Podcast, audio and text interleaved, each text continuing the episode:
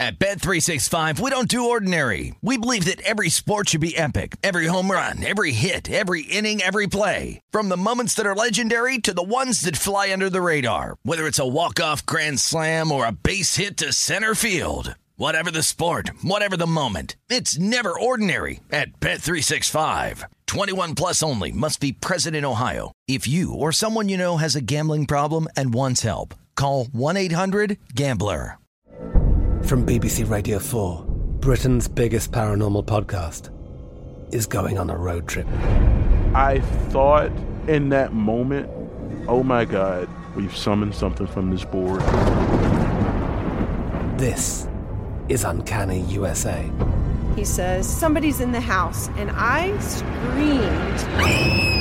screamed. Listen to Uncanny U S A wherever you get your B B C podcasts, if you dare.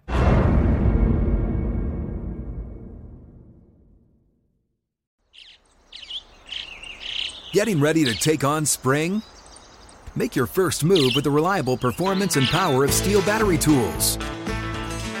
From hedge trimmers and mowers to string trimmers and more, right now you can save fifty dollars on select battery tool sets. Real Steel. Offer valid on select A K system sets through June sixteenth, twenty twenty-four. See participating retailer for details. Xfinity has free premium networks for everyone this month, no matter what kind of entertainment you love. Addicted to true crime? Catch killer cases and more spine-tingling shows on A and E Crime Central. Crave adventure? Explore Asian action movies on Hayah. Searching for something extreme? Check out skating, snowboarding, and more on Fuel T V Plus, the global home of action sports. And find crowd-pleasing bops on iHeartRadio's Hit Nation playlist. There's new free shows and movies to love every week. Say free this week in your Xfinity voice remote. Breaking down every game, every day in Major League Baseball, this is the Baseball Betting Show. Here is your host, Greg Peterson. Warmer for Lebo. Welcome to lovely Las Vegas for the Baseball Betting Show with myself, Greg Peterson, now part of the D C Family Podcast, and got a tremendous podcast for you. It's Chris Chianni. He's going to be joining me in the second segment. Does a great job over there at Monumental Sports. They've got a great network out there in Washington, D C, and he owns the show By the Book, which you're able to hear Monday through Friday. They break down everything from what we're seeing in the M L B to the N B A, N H L playoffs, P G A week in and week out. Chris is incredible at being able to take a look at a little bit of everything, and we're going to dive into the team in his area, the Washington Nationals, what has all been going wrong with them, and we're also going to be taking a look at everything else that we've got on the board with regards to this Saturday's slate, and going to be asking him a little bit about some of the teams that have surprised him both in a good and a bad way. So we're going to get Chris's thoughts on a wide variety of things in the second segment. Going to have a fun chat there, and then in the final segment, going to give you guys picks and analysis on every game on the betting board for this Saturday as we touch them all. First things first, always do love to be able to answer Twitter questions on this podcast. If you've got one or two ways to be able to fire those in. First one is my Twitter timeline at gunit underscore eighty-one. Keep in mind, letter C M. Name does not matter, so as per usual, please do send these into the timeline. And the other way is find an Apple Podcast review. If you rate this podcast five stars, it is very much appreciated. From there, you're able to fire whatever you'd like to hear on this podcast via that five-star review. Got one question today with regards to how much of an advantage home field is, and I do think that it is something that always needs to be factored in with regards to handicap. You guys hear my breakdowns day in and day out, and there's a big reason why I do wind up including home and road splits, because there are some pitchers that they just cannot pitch on the road, and hey, sometimes you do wind up having a few guys that they're terrible at home as opposed to on the road. Nick Pivetta, he has been significantly better with the Boston Red Sox on the road than at home, but oftentimes, you will find home pitchers be a little bit better at home just because the ballpark dimensions do wind up favoring them. If you have a little bit more of a fly ball pitcher, you'd probably want to have them more in like a city like Minnesota, out there on the West Coast where you have a lot of night games and the ball sort of dies in the air rather than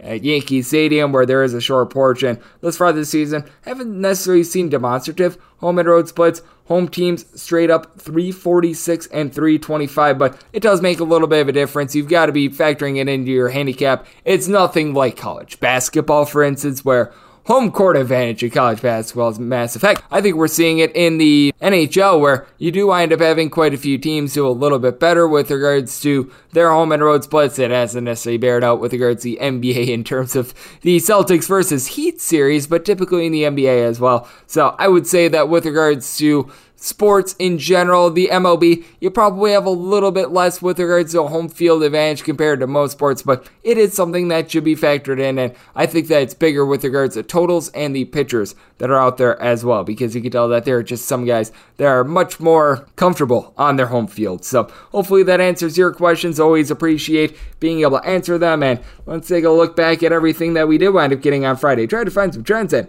try to get to know these teams a little bit better. Games from yesterday is Greg buzzing about. Here is the rowdy recap. We saw quite a few blown leads on Friday, and the Oakland A's blew one. We're going to get to a team that actually blew a worse lead in a minute, but Rangers get it done by a count of eight to five after the Oakland A's entered into the seventh inning up by a count of five to two, and then the Rangers went to work. Marcus Semien had himself a three hit game. He's almost back to the Mendoza line, so that's as many home runs as myself. Currently a big, giant waste of money, but hey, he wound up having himself a nice performance, and the Rangers' bullpen came to play in this one. Matt Moore, two scoreless innings, along Dennis Santana's scoreless inning to be able to get the save, even though fifty-five shades of John Gray, well, he wound up giving five runs, all of which were in, so that's where the five five comes from. Sean Murphy, fifth home run season, and Chad Pinder is fifth, so lots of fives here, but for the A's, a team whose bullpen coming into this night was in the top six in the big leagues with regards to E R A.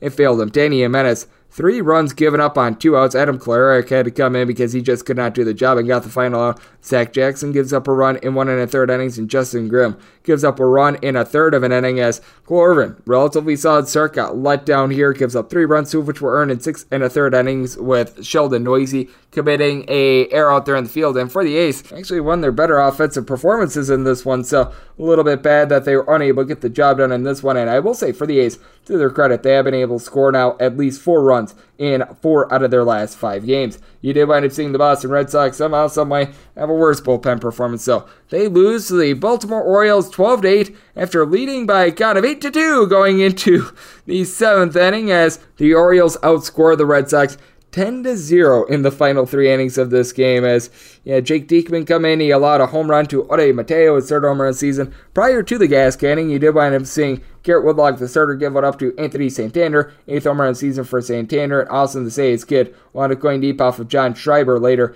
his fifth home run season for the starter. Woodlock, two runs given up in six innings. Relatively solid performance. Jake Diekman from there comes in for an inning, gives up three runs. John Schreiber went two-thirds of an inning, gave up two runs. Matt Stram, he went and got one out, giving up in the process four runs, three of which were earned, and then Irakazu Sadamoto comes in for an inning, gives up a run, and for the Red Sox, they did strand eleven men on base. You did wind up having, though, Xander Bogaerts early on in this game make his presence known. Fifth home run season. That comes off of Kyle Bradish, who just did not give the start that you were looking for. Six runs given up while getting five outs. And bullpen from there. Seven and a third innings, giving up two runs as Bo Sulzer had to eat a lot of innings, giving up two runs over the course of three innings. But the duo of Dylan Tate along with Logan Gillespie give you a scoreless inning. Marco Stiplon was able to give you a scoreless inning, and then Cionel Perez and Ode Lopez got the final four outs of the game. So Orioles, they currently lead the American League in total wins against teams with a record above five hundred, and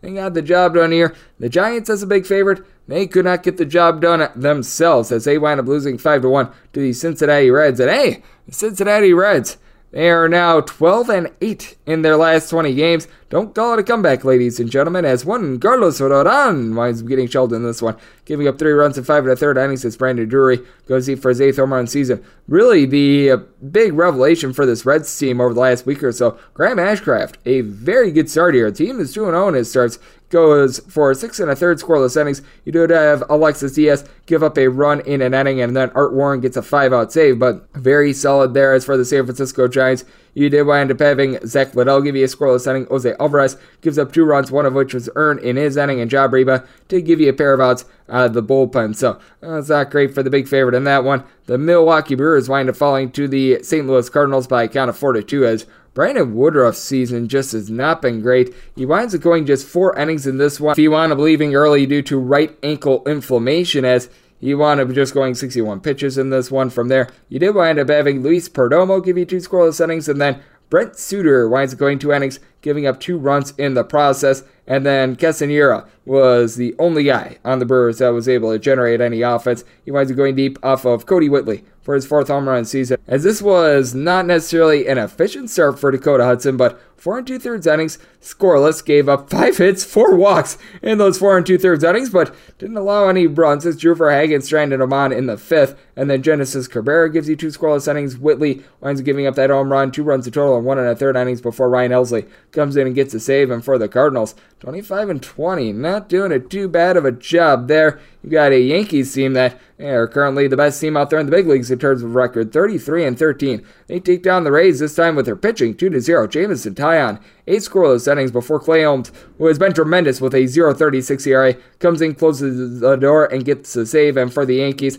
both of their runs come off of solo home runs off of Jeffrey Springs, ironically enough, in the fourth inning. Matt Carpenter, who I tweeted this one out. If you take a look at him right now, I joke that the original Matt Carpenter got abducted by a guy that was at a local coffee shop doing acoustic guitar riffs, and he comes in and he gets his first home run of the season, and then Gleyber Torres was able to get his eighth home run of the season. Can't recognize Matt Carpenter without the beard, but we can recognize the production as Jeffrey Springs. I mean, not a bad start in this one. He does allow the home run to Torres, who's eaten up, but I mean, two solo home runs given up over the course of six innings. From there, you wound up getting two and a third scoreless out of Jalen Beeks, and Matt Whistler was able to give you a pair of outs out of the bullpen, but for the Rays, two hits in this one, so Jamison Tyon certainly did his part. The Philadelphia Phillies, they made a rally late, but fielding errors wound up really costing them in this one. eight to six a final. The Phillies lose despite getting six runs in the sixth inning, as you did wind up having to be able to cap that off. Garrett Stubbs be able to get his second home run of the season. That comes off of Jason Shreve. As for the Mets, Carlos Carrasco winds up getting tagged with five of those runs in five and two-thirds innings as Shreve then winds up giving up the home run that pretty much capped it off. But bullpen of the Mets was relatively solid in this one. Joey Rodriguez, Seth Lugo combined for a scoreless inning, and then Drew Smith and Edwin Diaz combined for a scoreless inning. And for the Mets, Pete Alonso was able to go deep off of Bailey Falter, his twelfth home run season for Falter. He did falter, giving up five runs in three innings, only two of which was earned, though. He is hurt by a pair of errors out there in the field. Been really a theme with the Phillies thus far this season. We're actually going to be talking about that tomorrow on the podcast, as we're going to have Ryan Rothstein of the Philadelphia CityCast joining me. But Nick Nelson gives up three runs in two innings. Andrew Bellotti, Jurisic Familia, Brad Hand, I'll give you a scoreless inning, but damage had been done. Phillies now twenty-one and twenty-five, so has been relatively rough sledding there. The Atlanta Braves wind up taking down the Miami Marlins by a count of six to four, as the Miami Marlins have been a very curious team all season long, and the pitching is starting to fail them a little bit. They've given up now at least four runs in five out of their last six games. And for the Fish, you did wind up having Trevor Rogers struggling and giving up three runs over the course of five innings, including a jack to Mister Austin Riley, his tenth home run of the season. From there, bullpen wasn't too bad. Lewis Head gives you a scoreless inning. He did have Stephen O'Kurt and Anthony Bass combined to give up three runs in an inning before Tanner Scott was able to give you a scoreless inning. And for the Marlins, offense hasn't been terrible. Jesus Aguiar, sixth home run season. Garrett Cooper is third. Those both come off of Ian Anderson in the sixth inning. It was, allows four runs in total over the course of five and two-thirds innings, but Braves currently a top eight team with regards to bullpen E R A. A J Minter was able to give you an out out of the bullpen. Kenley Jansen gets his eleventh save of the season with a scoreless inning, and Jackson Stevens, two scoreless innings. The long guys for the Atlanta Braves have been solid. Minnesota Twins bullpen by and large has been solid, and for the Kansas City Royals, all of a sudden this is becoming a little bit of an over team, as they have now wound up playing, I believe it is, six out of their last seven games to the over. Sort of depends upon the number that you wind up having in their start against Giolito as to whether or not you can make it seven out of the last eight, but Royals wind up giving up quite a few in this one. ten to seven the final, as Brad Thunder Keller did not bring the Thunder, giving up six runs over the course of four innings, including a pair of bombs. Going deep for the Minnesota Twins, Ore Polanco, his fifth home run season. Carlos Correa, his third. And then from there, you did wind up having the bullpen and not necessarily do too great. Joel Payamps gives up four runs and goes two-thirds of an inning. Gabe Spear, along with Dylan Coleman, were able to combine for two scoreless innings. Colin Snyder, a scoreless inning, and then Matt Peacock was able to give you an out out of the bullpen. And for the Minnesota Twins, Bailey Ober, not necessarily the start he was looking for, giving up three runs over the course of three innings. Danny Columbi, who's been a little bit banged up this season, he winds up giving up a run in a third of an inning, but two and two-thirds scoreless. Uh, Trevor McGill, you did wind up having Joe Smith, who's starting to see a little bit of regression here. You wound up giving up a home run in his two-thirds of an inning. Going deep for the Kansas City Royals in this one, you had M J Melendez be able to get a home run off of Yanier Cano. Cano, what? He wound up giving up two runs while getting just two outs in that one. He was able to go deep for his fourth home run of the season. He's the understudy to Salvador Perez and has been able to do a solid job. And then Bobby Witt Junior was the gentleman that wound up hitting the home run off of Smith. And then from there, you did wind up having Emilio Pagan get the final out of the game to be able to close things out. Caleb Theobar was able to keep things clean as well. And Yohan Duran was able to give you a scoreless setting as the Twins win this game despite stranding thirteen men on base. And all of a sudden, they are twenty-eight and eighteen and have been smoldering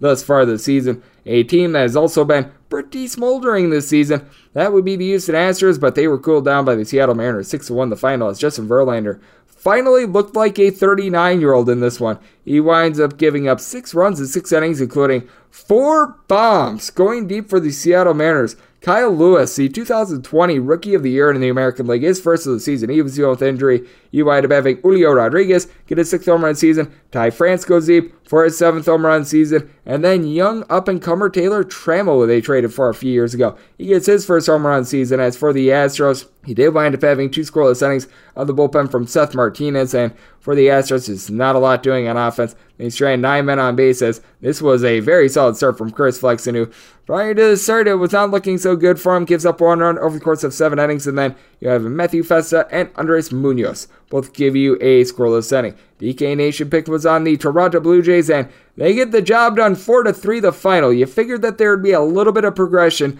with regards to the Blue Jays and their hitting with men in scoring position. They were dead last in terms of batting average with men in scoring position this season prior to this game. They go five of twelve with that regard, even though they do ground into three double plays. But for the Blue Jays, Alek Manoah did wind up giving up a pair of bombs, gave up three runs in total over the course of six innings. One of his worst performances of the year, only two of which was earned because he was the victim of three errors out there in the field. Going deep for the L A Angels in this one, Taylor Wade, second home run season, and Jared Walsh's tenth. But from there, the Blue Jays bullpen was able to hold down the fort. Yimi Garcia, Trevor Richards, Jordan Romano all give you a scoreless setting. And for the L A Angels, it was the young gun and Mister Chase Silseth, who didn't wind up having a bad outing, gives up two runs in four and a third innings. Jimmy Erget, two scoreless innings from there, but then Aaron Loop gives up a run, didn't wind up getting it out. Ryan Tepera, pair of outs out of the bullpen. Oliver Ortega, a scoreless inning, but Rossi Iglesias has been showing some weakness here recently. Gives up an unearned run as he was hurt by a Juan Lagares fielding error. So errors wound up marring this game a little bit, and the Blue Jays now twenty-five and twenty, despite the fact that they are registering just three point seven runs per game.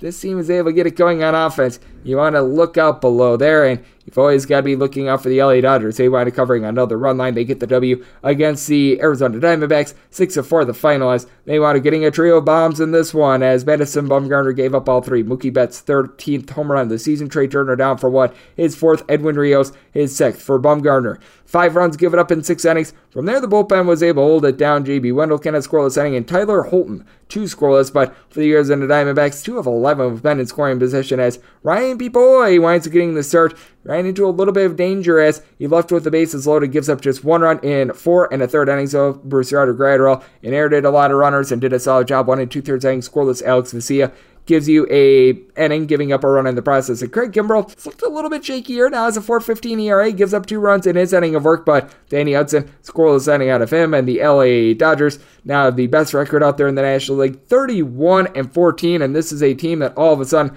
they have really been able to get things rolling. Six-plus runs scored in four out of their last five games and five out of their last seven, and the Arizona Diamondbacks starting to fade a little bit, and the Padres don't cover the run line, but they get the outright win against the Pittsburgh Pirates by a count of four to three. As for the Pirates, Jose Quintana, relatively solid starter here. He was hurt by Josh Van Meter committing an error, so he wound up getting charged with two unearned runs over the course of five and a third innings, but bullpen from there for the Pirates, not able to hold it down. Dwayne Underwood Junior gives up a run in an inning, and Will Crow, one and two-thirds innings, he winds up giving up a home run to Luke Voit, his third home run season, as Chaminade has been struggling a little bit here with the Padres. Not necessarily what you'd be looking for here. Three runs in seven innings out there in Petco. Far from terrific. He did wind up giving up a home run in the process to Brian Reynolds, his sixth home run season, but the Padres able to close it out with the bullpen to Bell Chrismid, along Taylor Rogers, both able to give you a scoreless inning. And for the Padres, they are now twenty-nine and sixteen this season, so they've been terrific with that regard, despite the fact that they among National League teams in the bottom three with regards to runs scored at home on a per-game basis. So that has been something very fascinating to be able to take a look at. And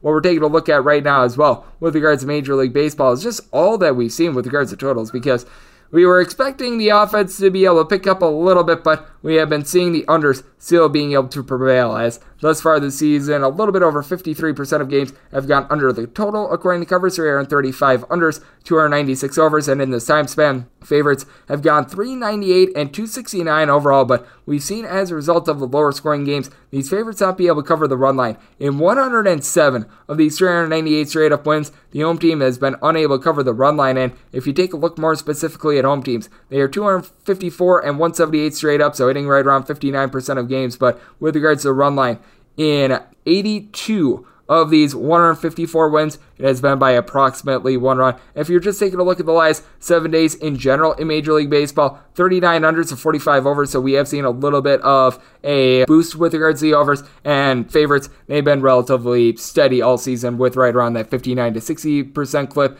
going fifty-two and thirty-six in this time span straight up. So that's what we wound up seeing in Major League Baseball on Friday, and that's what we're getting with regards to trends in Major League Baseball. Now let's head to our nation's capital. That's where we find Chris Chianni. He does a terrific job over there at Monumental Sports. He actually does a show out there from Capital One Arena every Monday through Friday, so we're going to be chatting with them about what we've all been seeing in baseball this season, teams that have disappointed and surprised them, and we're going to take a look at Saturday's games as well. That's up next right here on the Baseball Betting Show with myself, Greg Peterson, now a part of the Neeson Family Podcast.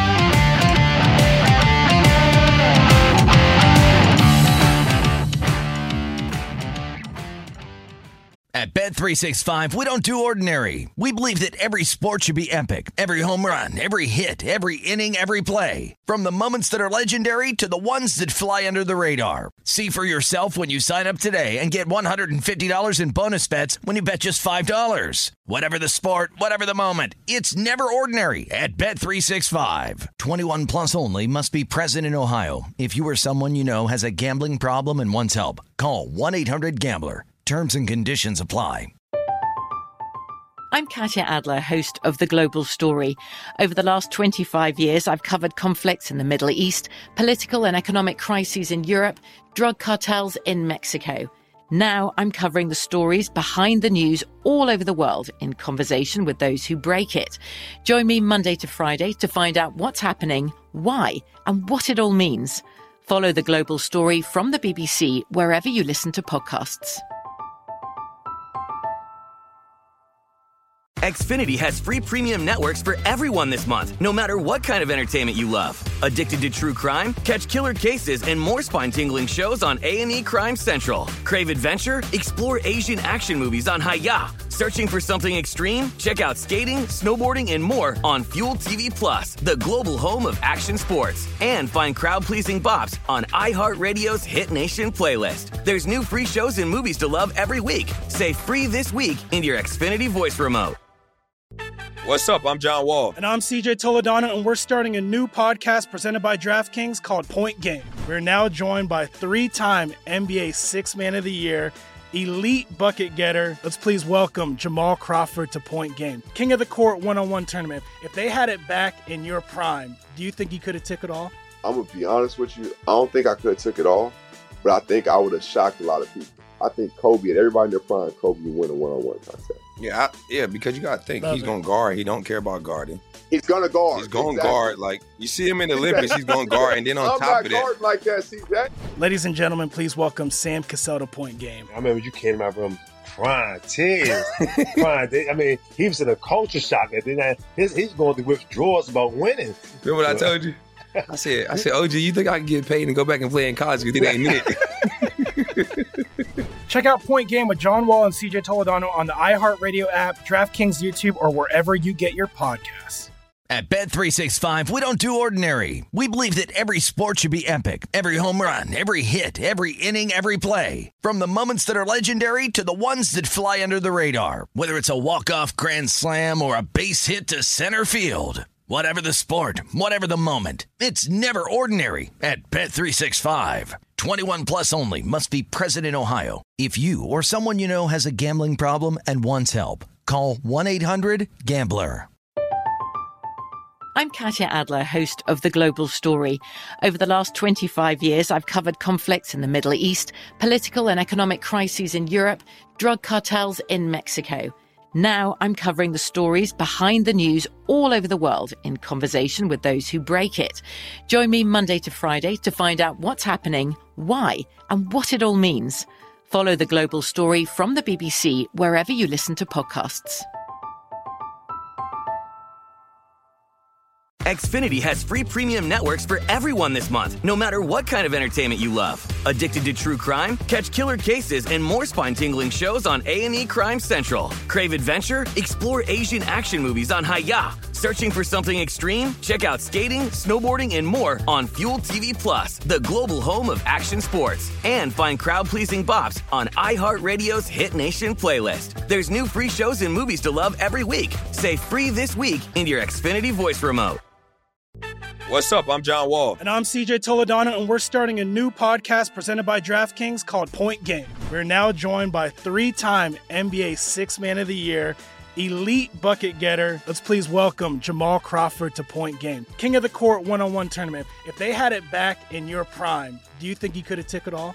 I'm going to be honest with you. I don't think I could have took it all, but I think I would have shocked a lot of people. I think Kobe and everybody in their prime, Kobe would win a one-on-one contest. Yeah, I, yeah, because you got to think, Love he's going to guard. He don't care about guarding. He's going to guard. He's going to exactly. guard. Like, you see him in the Olympics, he's going to guard. And then on I'm top of that. Like that, see that? Ladies and gentlemen, please welcome Sam Cassell to Point Game. I remember you came out from crying tears.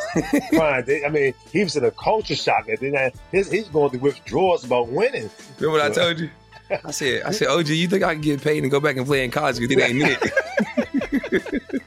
Check out Point Game with John Wall and C J Toledano on the iHeartRadio app, DraftKings YouTube, or wherever you get your podcasts. At Bet three sixty-five, we don't do ordinary. We believe that every sport should be epic. Every home run, every hit, every inning, every play. From the moments that are legendary to the ones that fly under the radar. Whether it's a walk-off grand slam or a base hit to center field. Whatever the sport, whatever the moment, it's never ordinary at Bet three sixty-five. twenty-one plus only. Must be present in Ohio. If you or someone you know has a gambling problem and wants help, call one eight hundred gambler. I'm Katya Adler, host of The Global Story. Over the last twenty-five years, I've covered conflicts in the Middle East, political and economic crises in Europe, drug cartels in Mexico. Now I'm covering the stories behind the news all over the world in conversation with those who break it. Join me Monday to Friday to find out what's happening, why, and what it all means. Follow The Global Story from the B B C wherever you listen to podcasts. Xfinity has free premium networks for everyone this month, no matter what kind of entertainment you love. Addicted to true crime? Catch killer cases and more spine-tingling shows on A and E Crime Central. Crave adventure? Explore Asian action movies on Hayah. Searching for something extreme? Check out skating, snowboarding, and more on Fuel T V Plus, the global home of action sports. And find crowd-pleasing bops on iHeartRadio's Hit Nation playlist. There's new free shows and movies to love every week. Say free this week in your Xfinity voice remote. What's up? I'm John Wall. And I'm C J Toledano, and we're starting a new podcast presented by DraftKings called Point Game. We're now joined by three-time N B A Sixth Man of the Year, elite bucket getter. Let's please welcome Jamal Crawford to Point Game, King of the Court one-on-one tournament. If they had it back in your prime, do you think you could have took it all? I'm going to be honest with you. I don't think I could have took it all, but I think I would have shocked a lot of people. I think Kobe and everybody in their prime, Kobe would win a one-on-one contest. Yeah, I, yeah, because you got to think, Love he's going to guard. He don't care about guarding. He's going to guard. He's going to exactly. guard. Like, you see him in the Olympics, he's going to guard. And then on I'm top of that. Like that, see that. Ladies and gentlemen, please welcome Sam Cassell to Point Game. I remember you came out from crying tears. crying tears. I mean, he was in a culture shock. And then he's, he's going to withdrawals about winning. Remember what I told you? I said, I said, O G, you think I can get paid and go back and play in college because it ain't it? Check out Point Game with John Wall and C J Toledano on the iHeartRadio app, DraftKings YouTube, or wherever you get your podcasts. Breaking down every game, every day in Major League Baseball, this is the Baseball Betting Show. Here is your host, Greg Peterson. The Baseball Betting Show with myself, Greg Peterson, now a part of the Beeson Family Podcast, and it is great to be joined by our guests as we head out to Washington, D C, the D M V area for this one. And Chris Chianni is doing a great job hosting the show by the book over there at Monumental Sports Network. a man that does a great job of being able to take a look at everything from what we're seeing in the N H L and N B A playoffs right now to the M L B to golf. Guy covers it all. And to be able to follow Chris on on Twitter, that is at The Big Cheese Show. That is the words the and then big and then C H E E and then show all together. And Chris, great to have you aboard. Thank you. Thank you so much, Greg, for having me. Looking forward to talking some baseball with you ahead of a huge weekend. Quarter poll, we're there, and uh, we've got some teams making moves and teams that are already looking out of it at this point. Absolutely. We certainly do have some teams that have been able to do a great job. And, well, for the Cincinnati Reds, the season was over for them before it even started. So that was not necessarily so great. But right now, with about forty-two to forty-five-ish games played by all these teams, who have been a few teams that have stood out to you either to the positive or the negative? Because I do feel like there's been quite a few surprises this year, and it certainly has been a pretty interesting season with regards to the top and bottom teams. Yeah, absolutely. Let's start with a team like the Toronto Blue Jays. I thought that they would have perhaps surged out to a better start here, and they're certainly going to be in contention, and you've got a guy like Kevin Gausman, who on the opposite end, you know, I didn't know if he was going to have the success that he had in San Francisco, but certainly has become more of a pitcher that's got multiple options. When he was in Baltimore, a lot of times he didn't really have that third pitch that could put batters away. Hyun-Jin Ryu starting to step up here as well here too. So I think Toronto could be with a nice little surge ahead here. Vladimir Guerrero Junior, you know, he was getting a lot of stuff down in the zone, I was noticing, and really pounding it into the ground instead of really getting the lift there. And then, you know, you probably need more from guys like Gurriel and Teoscar Hernandez. So we'll see how Toronto does there. Teams that have kind of surprised me, Seattle. Seattle was a sexy pick coming into the season to maybe get over their win totals. I bought into it, but you've had Mitch Haniger hurt. The pitching staff, Robbie Ray, this is not a guy that's going out there and delivering like an Aaron Nola of the Philadelphia Phillies, who has really come on here. So they're a team. And then the Minnesota Twins, they've been pretty solid. And Byron Buxton has not been hitting that great as of late here, but still they get good performances out of a lot of their guys like Bailey Ober, who we'll see Friday night. And they're hitting as well here, too, guys like Max Kepler, Carlos Correa now off the injured list too. So wasn't expecting Minnesota to be that great. And then finally, Greg, the Detroit Tigers, they just had so many injuries though on the pitching staff there. Javier Baez coming into this season, I was kind of like, you know, is this is he a great hitter or is he a power guy who strikes out too much? And so the Tigers hitting. I mean, Miguel Cabrera is like their most reliable hitter at this point, it feels like. So they've been surprising too. Yep, it has been interesting to look at the Blue Jays because they're actually above five hundred right now, but they just haven't gotten that offense online going into Friday. Averaging three point seven runs per game, you got to figure that that's going to be going northward. But question is, when does that wind up going northward? And when it does, is it maybe going to be a case of which a pitching, because the bullpen has been a little bit up and down, just can't wind up holding on as well. But I think that they're going to be such an interesting team to take a look at for this weekend. And just moving forward to generalize, we do have Chris Chianni joining me on the podcast. And one other thing that I think is going to be really interesting to look at as well is a team that's out there in your neck of the woods. That'd be the Washington Nationals, because they were supposed to play a single game on Friday and then a single game on Saturday. They wound up getting washed out on Friday. So now we've got a double dip that is going to be going down, and one of those guys in the doubleheader is just a guy that I love to fade in Yohan Adon. Hopefully we don't wind up getting this switch, because this is a guy that has went one at eight and nine starts, six ninety-seven E R A, and all eight of the losses in his nine starts by at least three runs. He's just one of the favorite fades I have found in Major League Baseball this season, and with the Nationals, they currently are rocking a record of seven and seventeen at home. I am sure that there's going to be brighter days ahead for the Washington Nationals, but I mean, they're just one of these teams that they're in a clear rebuild mode, and when you're able to get some of these pitchers like Patrick Corbin, who finally got his first win a couple nights ago, there are some guys on the Nationals that you could just fade and make money all season long with. Greg, I told you, brother, I listened to the show, and Adon, we absolutely cashed with that, getting rocked by this Dodgers lineup. When it comes to this Nationals team, we talk rebuild, right? Um, I don't think it had to be. You know, I think what happened was Trey Turner, and, and I'm only speculating, but Trey Turner went to Mike Rizzo and management and said, well, it's time for me to get majorly paid. I'm not staying here, so get some value for me here, because they didn't have to, in my opinion. All right, fine, trade Scherzer, but you have Strasburg, who will be coming back at some point. He's doing some rehab stuff here now. You look at the core of this lineup, yes, Nelson Cruz is probably past his prime here. Juan Soto, he's not really doing great at the plate, whether he's base running, whether he's in the field. But like this team here, like Josh Bell, he went through, you know, not having anything more so than singles since the beginning of May. They've got veterans, but I don't see them being uh, in the conversation. They'll be maybe trying to deal some of these pieces, not named Soto, in my opinion, come deadline time. Yeah, but I do think that that's going to be something interesting to take a look at as well, because a team like the Washington Nationals, known sellers in the Chicago Cubs. I still remember when the Cubs and Nationals were playing that series,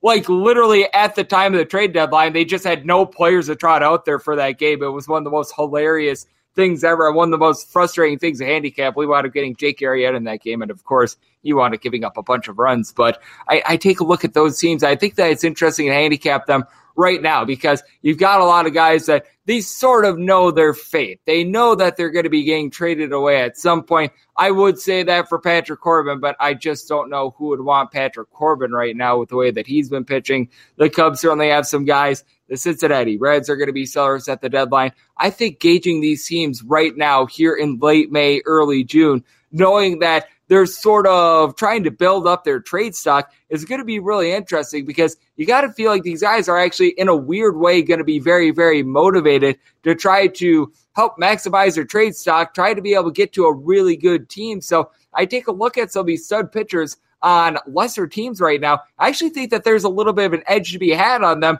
Meanwhile, when you've got some of these guys like a Yohan Adon, you're able to throw in there some of the other younger starters like an Elvin Rodriguez, who's going to be going for the Detroit Tigers. Some of these guys, if they don't belong in the big leagues, I just love fading those guys because they're just getting called up too soon. Yeah, absolutely. And, you know, you're seeing it in some situations here too, where some of these young pitchers, you know, there's not a lot of tape on them. So I kind of go back and forth uh, with that one, Greg, but I try to personally target veterans to the game. Rich Hill, it didn't work out for me, and I know uh, congrats to you on your D K Nation pick the following day, targeting the Red Sox bats against Dallas Keuchel. I targeted them against Lucas Giolito, which was a mistake, but I kind of like looking at the veterans here. A guy like a Kyle Gibson, who has had increased strikeout numbers as of late. Aaron Nola, who's been vintage as of late, too. Just talking about a couple of Phillies here. Charlie Morton, who has been roughed up here kind of um, in the last starts, but he had himself a forty-two percent curveball whiff rate in a couple of earlier May starts. So personally, with my handicapping, I'm always looking at the veteran pitcher first, unless their name is Dallas Keuchel. In that case, no, sir, that's a fade for me. And Patrick Corbin, too, I mean, was a major part of the Nationals' rotation when they won the World Series as the third starter, but he is not a top-end guy. He doesn't have the control, and then when he does have the control, he's leaving it in the middle of the plate too much. So just doesn't have that, to be cliche, that dog in him, that attack mode, get in the corners that you want to see out of a pitcher with this Nats team. And bullpen actually, as of late for Washington, I will say we'll see how it plays out this weekend, but guys like Tanner Rainey and Steve Cishek have been stepping up here too. And Kyle Finnegan, it's a roller coaster sometimes, but right now, it's been good, Kyle Finnegan. Yep, and you're probably going to need to get a couple innings out of some of those longer relievers as well, like Erasmo Ramirez. I would be taking a look at Paulo Espino, probably going on Saturday as well, because now they're going to be playing a doubleheader. And if you're looking at bad bullpens, Colorado Rockies, Exhibit A, because oh. they are dead last with regards to bullpen E R A. So that could be a big factor with regards to that twin bill, as well as we do have Chris Chianni joining me on the podcast. And I know that you were talking about veterans who have seen an increase in strikeouts, which I think is actually very applicable to this one, because on Saturday we are going to be seeing that Blue Jays versus Angels game, and a guy that since he's been in the major leagues who has been able to kick up those strikeout numbers, that'd be Yusei Kikuchi. I remember in his first few years in Seattle, he's getting right around seven strikeouts per nine innings. This year, it's more around ten strikeouts per nine innings. So in every year that he's been at the M L B, he's been able to do a little bit better. Going to be going up against Michael Lorenzen of the L A Angels, a guy that has been relatively solid. three oh five E R A. I think that he's due in for a little bit of regression, just given the way that he's been giving up a little bit more contact than you'd like. Walks per nine rate right around about a two point eight ish, but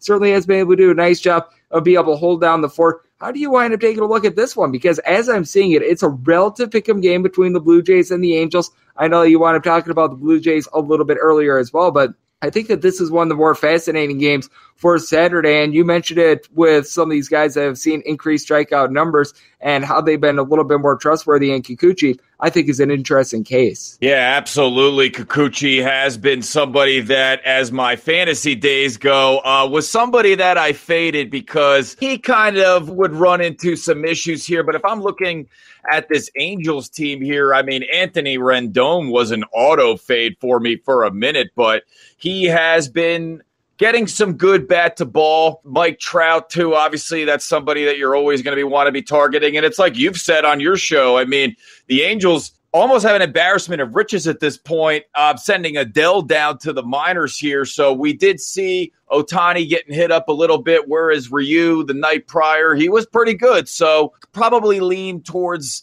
these Blue Jays bats, because I do think when, you know, Biggio and Bichette, I think they're a little bit deeper in that regard there. So I would probably, and again, I'd like the Blue Jays bullpen a little bit more so than the Angels as well there too. So things you got to keep in mind with the overs looking like they're going to be coming in more so probably or, or potentially here.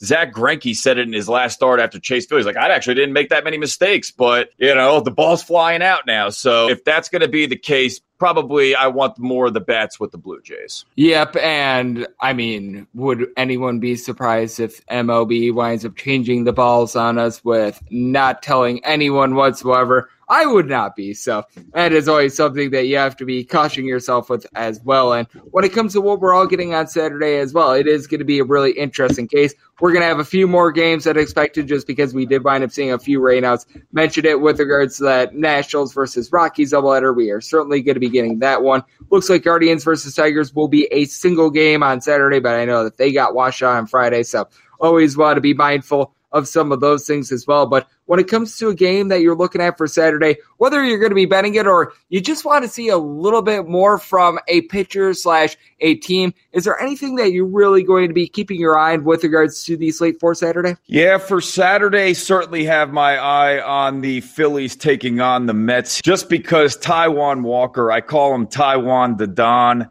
This is a dude that has a nice ground ball rate, I think, with Philadelphia's bats. I think that with a guy like Bryce Harper, we thought that elbow injury could lead to some issues at the plate, but he's still been swinging a good bat there, too. You have J T Realmuto, even though he's not in Friday's lineup, he'll probably be playing on Saturday. He's somebody who is looking like he's doing a little bit better at the plate here now, too. So Zach Eflin, he's a starter that sometimes I don't know what to totally expect out of him, but I would imagine that I will be having some sprinkles on the New York Metropolitans in this matchup. And then the Rays and the Yankees, I mean, Corey Kluber, I've always appreciated his kind of focus and Klubot, and, you know, the four point four two E R A isn't exactly outstanding. Garrett Cole has been kind of rounding into form here too, so when these two teams get together, it's really been a nice rivalry over the last few years. So those are two games that I've definitely got my eye on uh, from the betting standpoint. And to your point with Yankees versus Rays, with the Yankees doing their spring training workout there in the state of Florida, I think that that adds a little bit of juice to it as well. And I think that that is going to be a tremendous game for Saturday. And, Chris, I know that you're doing absolutely tremendous work over there at Monumental Sports. You are hosting for them every Monday through Friday by the book. You're able to catch that. If you're out here on the West Coast, afternoons, more on the East Coast, I will call it early evenings for you guys. You do a great job with it. I know that your co-host, Meg McDonald, also does a terrific job of just being able to take a look at a little bit of everything, since you guys cover baseball, all that we're getting with regards to both of the major playoffs. You guys do a great job when it comes to week in and week out, taking a look at all these golf tournaments as well. So you guys cover it all. So let the good people at home know they're able to follow you on social media and just everything that you've got going on in general. Greg, very much kind words for you. Really appreciate that. At The Big Cheese Show on Twitter, I retweet Monumental Sports Network. That's the best place to watch it. five to six thirty. We hit the ground running talking about all the sports that you can wager on inside the Caesar Sportsbook in Washington, D C. Instagram as well, too. Sometimes I'll post some pictures. Chilling out by the pool, Greg, listening to your fine podcast, getting ready for baseball slate. Yeah, thanks for your time, my dude. And Chris doing absolutely amazing work as Monumental Sports, doing a great job hosting that show. And I believe that you guys actually do that from Capital One Arena every single day, don't you? Oh, yes, we certainly do. It gets very crowded for Washington Capitals games. Unfortunately, they could not get the job done against the Florida Panthers, even though that was an evenly matched series. So we get a good crowd in there. It's a great scene in D C, right downtown. Get your wagers in and a bunch of big screens. It's a good time. It's all we got, Greg. You're in Vegas. There's plenty of options, but it's a lot of fun. Oh, yes. When you're able to wind up doing shows from some of those nice environments, I get to do mine during the weekends from Circa for VSiN. It's always tremendous. So I mean, being able to have that show out there in Washington, D C, Chris does an amazing job with it. He and Meg do a terrific job every Monday through Friday, and it was great to be able to get Chris on the podcast today. First time having him on. Hopefully it's not going to be the last, because he wound up certainly delivering the goods today. So big thanks to Chris Chianni for joining me right here on the Baseball Betting Show, now a part of the VSiN family of podcasts. And coming up next, it is that time to podcast. They give you picks and analysis on every game on the betting board for this M L B Saturday as we touch them all. At Bet three sixty-five, we don't do ordinary. We believe that every sport should be epic. Every home run, every hit, every inning, every play. From the moments that are legendary to the ones that fly under the radar. Whether it's a walk-off grand slam or a base hit to center field. Whatever the sport, whatever the moment. It's never ordinary at Bet three sixty-five. twenty-one plus only. Must be present in Ohio. If you or someone you know has a gambling problem and wants help, call one eight hundred gambler. From B B C Radio four, Britain's biggest paranormal podcast is going on a road trip. I thought in that moment, oh my God, we've summoned something from this board. This is Uncanny U S A. He says, somebody's in the house, and I screamed... Listen to Uncanny U S A wherever you get your B B C podcasts, if you dare.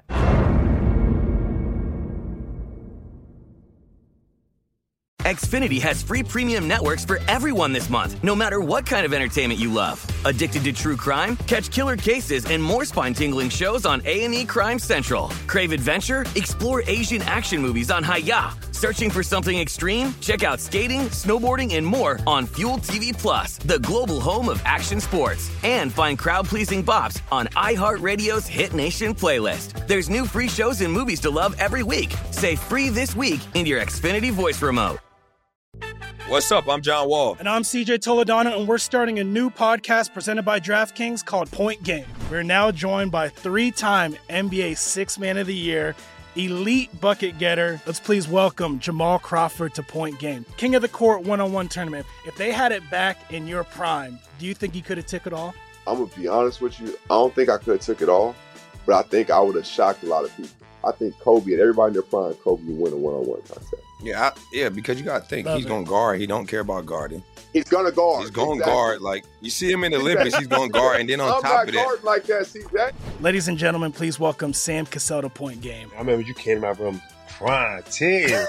crying tears. I mean, he was in a culture shock. And then he's, he's going to withdrawals about winning. Remember what I told you? I said, I said, O G, you think I can get paid and go back and play in college because it ain't it? Check out Point Game with John Wall and C J Toledano on the iHeartRadio app, DraftKings YouTube, or wherever you get your podcasts. At Bet three sixty-five, we don't do ordinary. We believe that every sport should be epic. Every home run, every hit, every inning, every play. From the moments that are legendary to the ones that fly under the radar. See for yourself when you sign up today and get one hundred fifty dollars in bonus bets when you bet just five dollars. Whatever the sport, whatever the moment, it's never ordinary at Bet three sixty-five. twenty-one plus only. Must be present in Ohio. If you or someone you know has a gambling problem and wants help, call one eight hundred gambler. Terms and conditions apply. From B B C Radio four, Britain's biggest paranormal podcast is going on a road trip. I thought in that moment, oh my God, we've summoned something from this board. This is Uncanny U S A. He says, somebody's in the house, and I screamed. Listen to Uncanny U S A wherever you get your B B C podcasts, if you dare.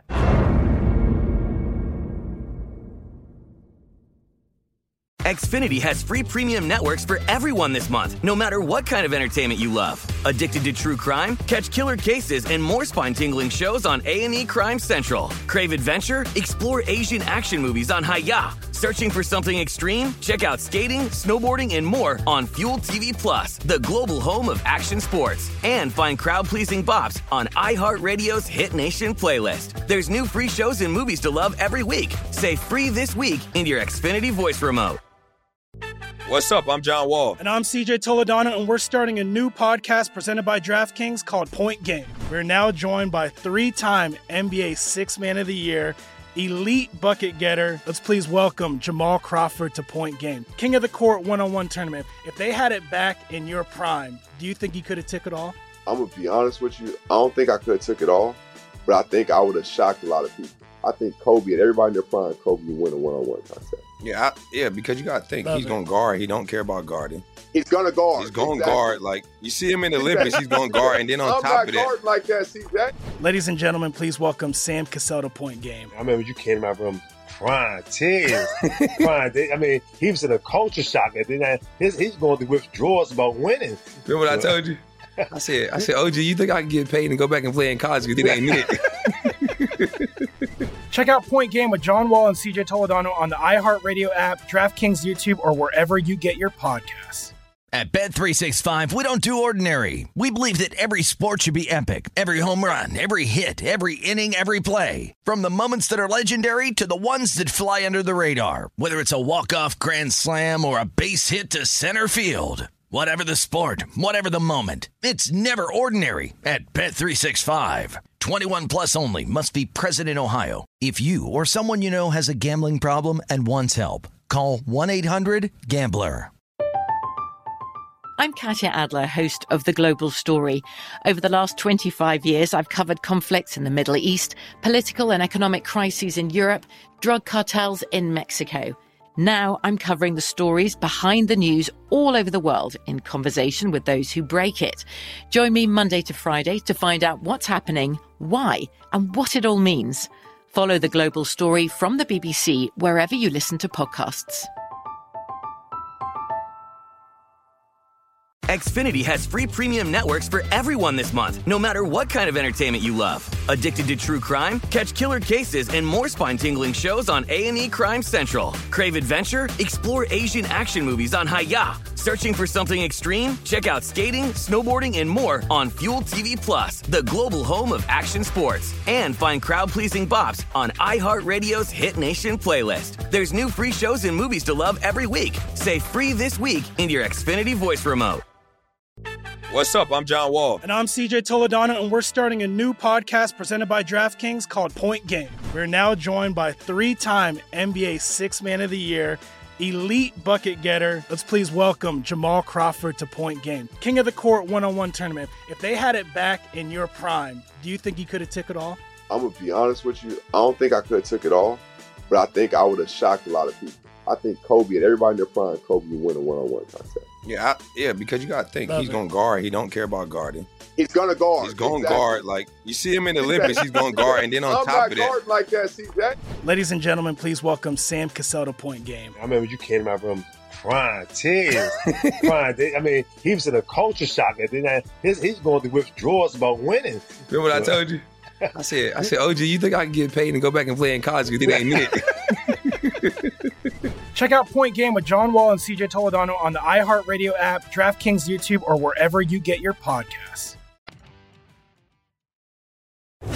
Breaking down every game, every day in Major League Baseball, this is the Baseball Betting Show. Here is your host, Greg Peterson.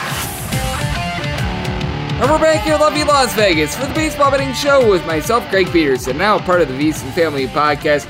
Big thanks to Chris Chianni, doing a great job over there at Monumental Sports, doing the show by the book bets. You're able to catch that Monday through Friday He is out there in the D M V area, aka Washington, D C, doing a great job holding it down, and it was great to be able to get him on the podcast. First time that I've had him on the podcast. Certainly hope it is not the last. Big thanks to him for joining me in the last segment. Now it is that time of the podcast. I give you picks and analysis on every game on the betting board for this M L B Saturday as we touch them all. If a game is listed on the betting board, Greg has a side and a total on it, so it is time to touch them all. Do note that, as per usual, any changes that are made to these plays will be listed up on my Twitter feed at G N underscore U one. We are going to be going in the Las Vegas rotation order. This is where we go with the National League games first, then the American League games, and then any interleague games are going to be at the bottom. I will be doing the doubleheader that we're going to be getting between the Red Sox and the Orioles together because we do have some to-be-determined pitchers there, so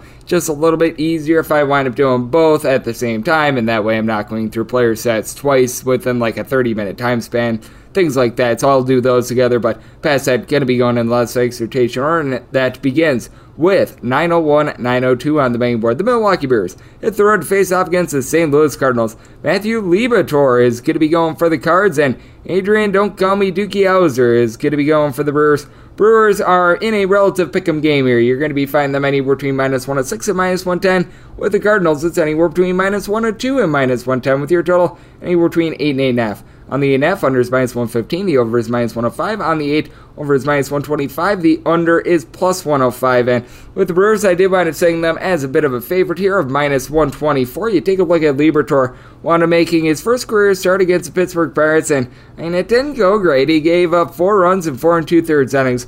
Cardinals were able to get the job done because they were able to have a lot of offense, but take a look at Liberatore and what he wound up doing at the triple A level. Wasn't impressed this season. I mean, last year he wound up going nine and nine with a four oh four E R A at the minor league level. He wound up getting right around ten point five strikeouts per nine innings at the minor league level. Command is not bad, but he does wind up giving up quite a bit of general contact, a little bit of hard contact, so that's a bit of an issue. And I just think making him a pickup against a guy like an Adrian Hauser, that really doesn't make a lot of sense. Adrian Hauser, after the All-Star break last season, wound up having an E R A that was hovering right around three-ish. This year he's been a little bit up and down, but I mean, despite the three and four record, two ninety-eight E R As, given up one home run in forty-two and a third innings. The walks are a bit of an issue. He's given up right around four walks per nine innings, but I do think that he's going to do a solid job holding down the fort. Now, with the Brewers, the issue that you do have with this team is the fact that you've got a pair of mashers that are on the injured list. Hunter Renfroe, William Adames. Both of these guys have been able to give you nine home runs, two main constants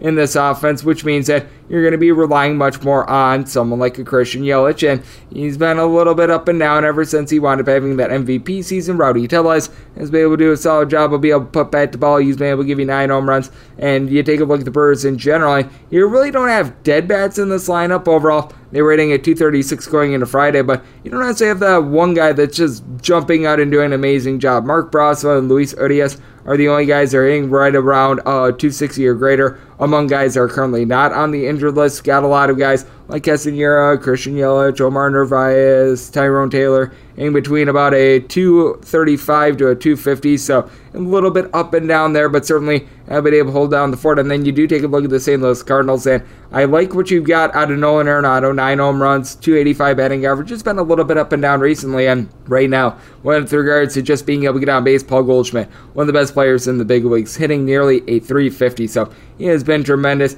Juan Yepes has been able to come in as a little bit of a younger guy along with Brendan Donovan. These guys have been solid. And then I do like their prospect in Nolan Gorman, who's come up. He's someone that hasn't really been able to put together a lot of power, but has been able to get on base. And with the Cardinals, they do have a little bit of a better overall bullpen, but that said, obviously the Brewers, they've got that ultimate ninth inning weapon in Josh Hader. Devin Williams on top of that has been terrific out there in the eighth inning. You've got a little bit more depth with regards to this Cardinals bullpen, though. Ryan Elsley, as it's all Giovanni Gallegos is starting to put it together. Andre Palante has been terrific. When it comes to some of the guys like Trevor Gott, Brad Boxberger, they can be a little bit up and down for the Brewers, but I just don't think that this is the case in which the Brewers should be a pick'em here with having such a big pitching advantage with Hauser going to the mound. So the Brewers at a minus one twenty-four, so I'm going to be willing to lay here. I did wind up setting my total at an eight point three, so looking at the eight point five, I think that Hauser is going to be able to hold down the fort. I do think that Hader and Williams in the eighth and ninth inning are going to be able to shut it down to be able to keep this total under, so looking under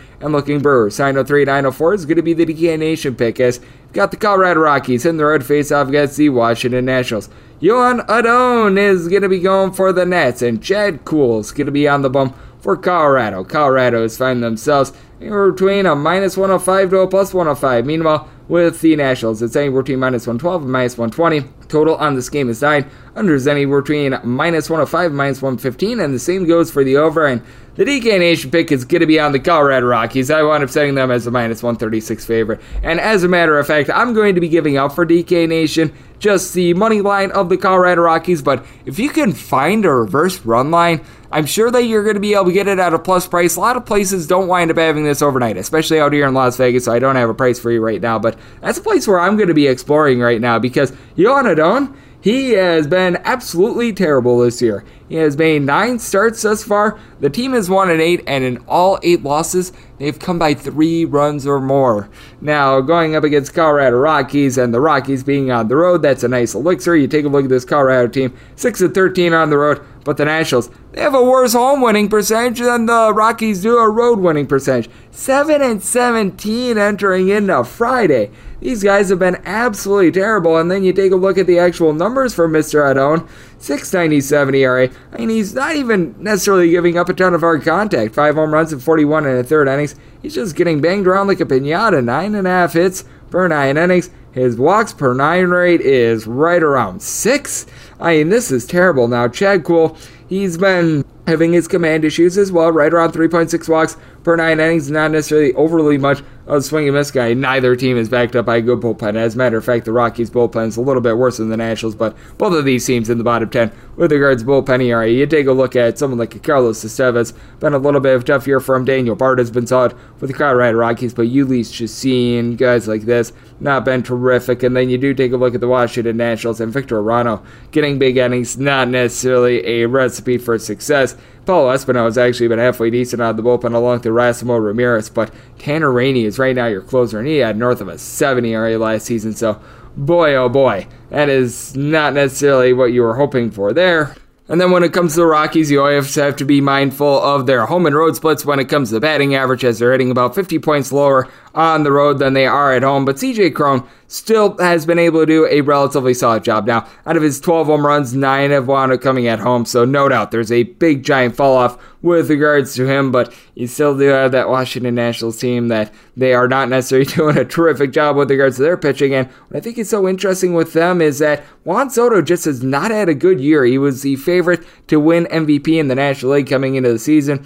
He's got eight home runs and is hitting at two thirty-two. Has been able to do a solid job of being able to get on base, but man, you're just expecting more out of him. You take a look at this lineup of the Nationals, and it's not terrible. I mean, you've got Josh Bell, D. Strange Gordon, Cesar Hernandez, Keibert Ruiz, all these guys hitting between about a two seventy-nine to a two ninety-six. So they've been able to get on base. Mikel Franco is hitting right around two fifty. Nelson Cruz starting to pick it up a little bit more, but you do have your question marks with regards to this Washington Nationals team, and I will throw this in here as well as I am doing this. It does appear as though we are going to be getting a twin bill with regards to Nationals versus Colorado Rockies, and I mean, I've got to think that as of right now, because I'm doing this just as it was announced that there was going to be a doubleheader, that you're going to get Austin Gomber and Adon Sanchez in one of these games as well. So that is going to be a game that is going to be added at the bottom of the betting board. So this is most likely going to be nine thirty-three, nine thirty-four. And my handicap on this game is going to remain relatively the same. I did wind up making Sanchez in this one a minus one twenty-two favorite and a total of eight point seven, because we're going to dive into this one a little bit. So we're sort of going to do this the same way I'm going to be doing on the Orioles versus the Red Sox doubleheader, where I just wind up combining both at the same time. But you do take a look at Austin Gomber, and he's been able to do a solid job throughout his two years with the Colorado Rockies at home. On the road, it has not necessarily been so good for him, as last year he wound up having right around two oh eight home E R A. Road E R A was literally north of six. Now, those home and road splits have been reined in a little bit more this season. He's got a four eleven E R A overall, which, considering he pitches at Coors Field, is not necessarily too bad, as given up one point two home runs per nine innings, but four oh nine road E R A, four thirteen home E R A. And then you take a look at Sanchez, and he had given up at least three runs in each out of his first, I believe it was five starts of the season before, in his last start being able to go out and having a good performance against Brewers. But I did see some signs of brightness from uh, um, last season before he wound up getting injured. He was with the San Francisco Giants. He was part of that no-hitter with the Houston Astros a few seasons ago. Just a big question of command because it has been a little bit all over the place for him in his career. Typically when it's good, he's able to be on his game. When it is off, then it winds up becoming just a little bit of a hot mess in general. And when this game wound up going off the board yesterday, you were finding it with the Nationals being right around about a minus one oh eight to a minus one ten favorite. So if we wind up getting something similar there, I would be taking a look at the Nationals right around, like I said, minus one ten-ish, as I set them as minus one twenty-two. I made my total on eight point seven, so I'd be looking at the, at the time, nine point five at a lot of spots with juice on the under, to the under. If you wind up getting a nine with a minus one twenty over and an even juice under, we'll be looking there as well. So just wanted to tie that loop, and the D K Nation pick is just going to be a fade on our good friend, Mister Yohan Adone, because this is just a case in which whether he winds up being a little bit switch and goes up against Gomber, or if he winds up going up against right now the projected score starter in Chad Kuhl, who's been able to do a relatively solid job this season, had two bad starts against the San Francisco Giants, but you take out those two Giant starts and he has allowed a grand total of seven runs over the course of right in the neighborhood about thirty-three innings. So he's actually been able to do a very solid job holding down the fort. Came over from Pittsburgh last season, so he's got a little bit of familiarity with going up against the Washington Nationals. And you do take a look at what Chad Kuhl has been able to do on the road this season. A three twenty E R A in five starts, has given up just one home run and opponents throwing a two twenty-six off of him. So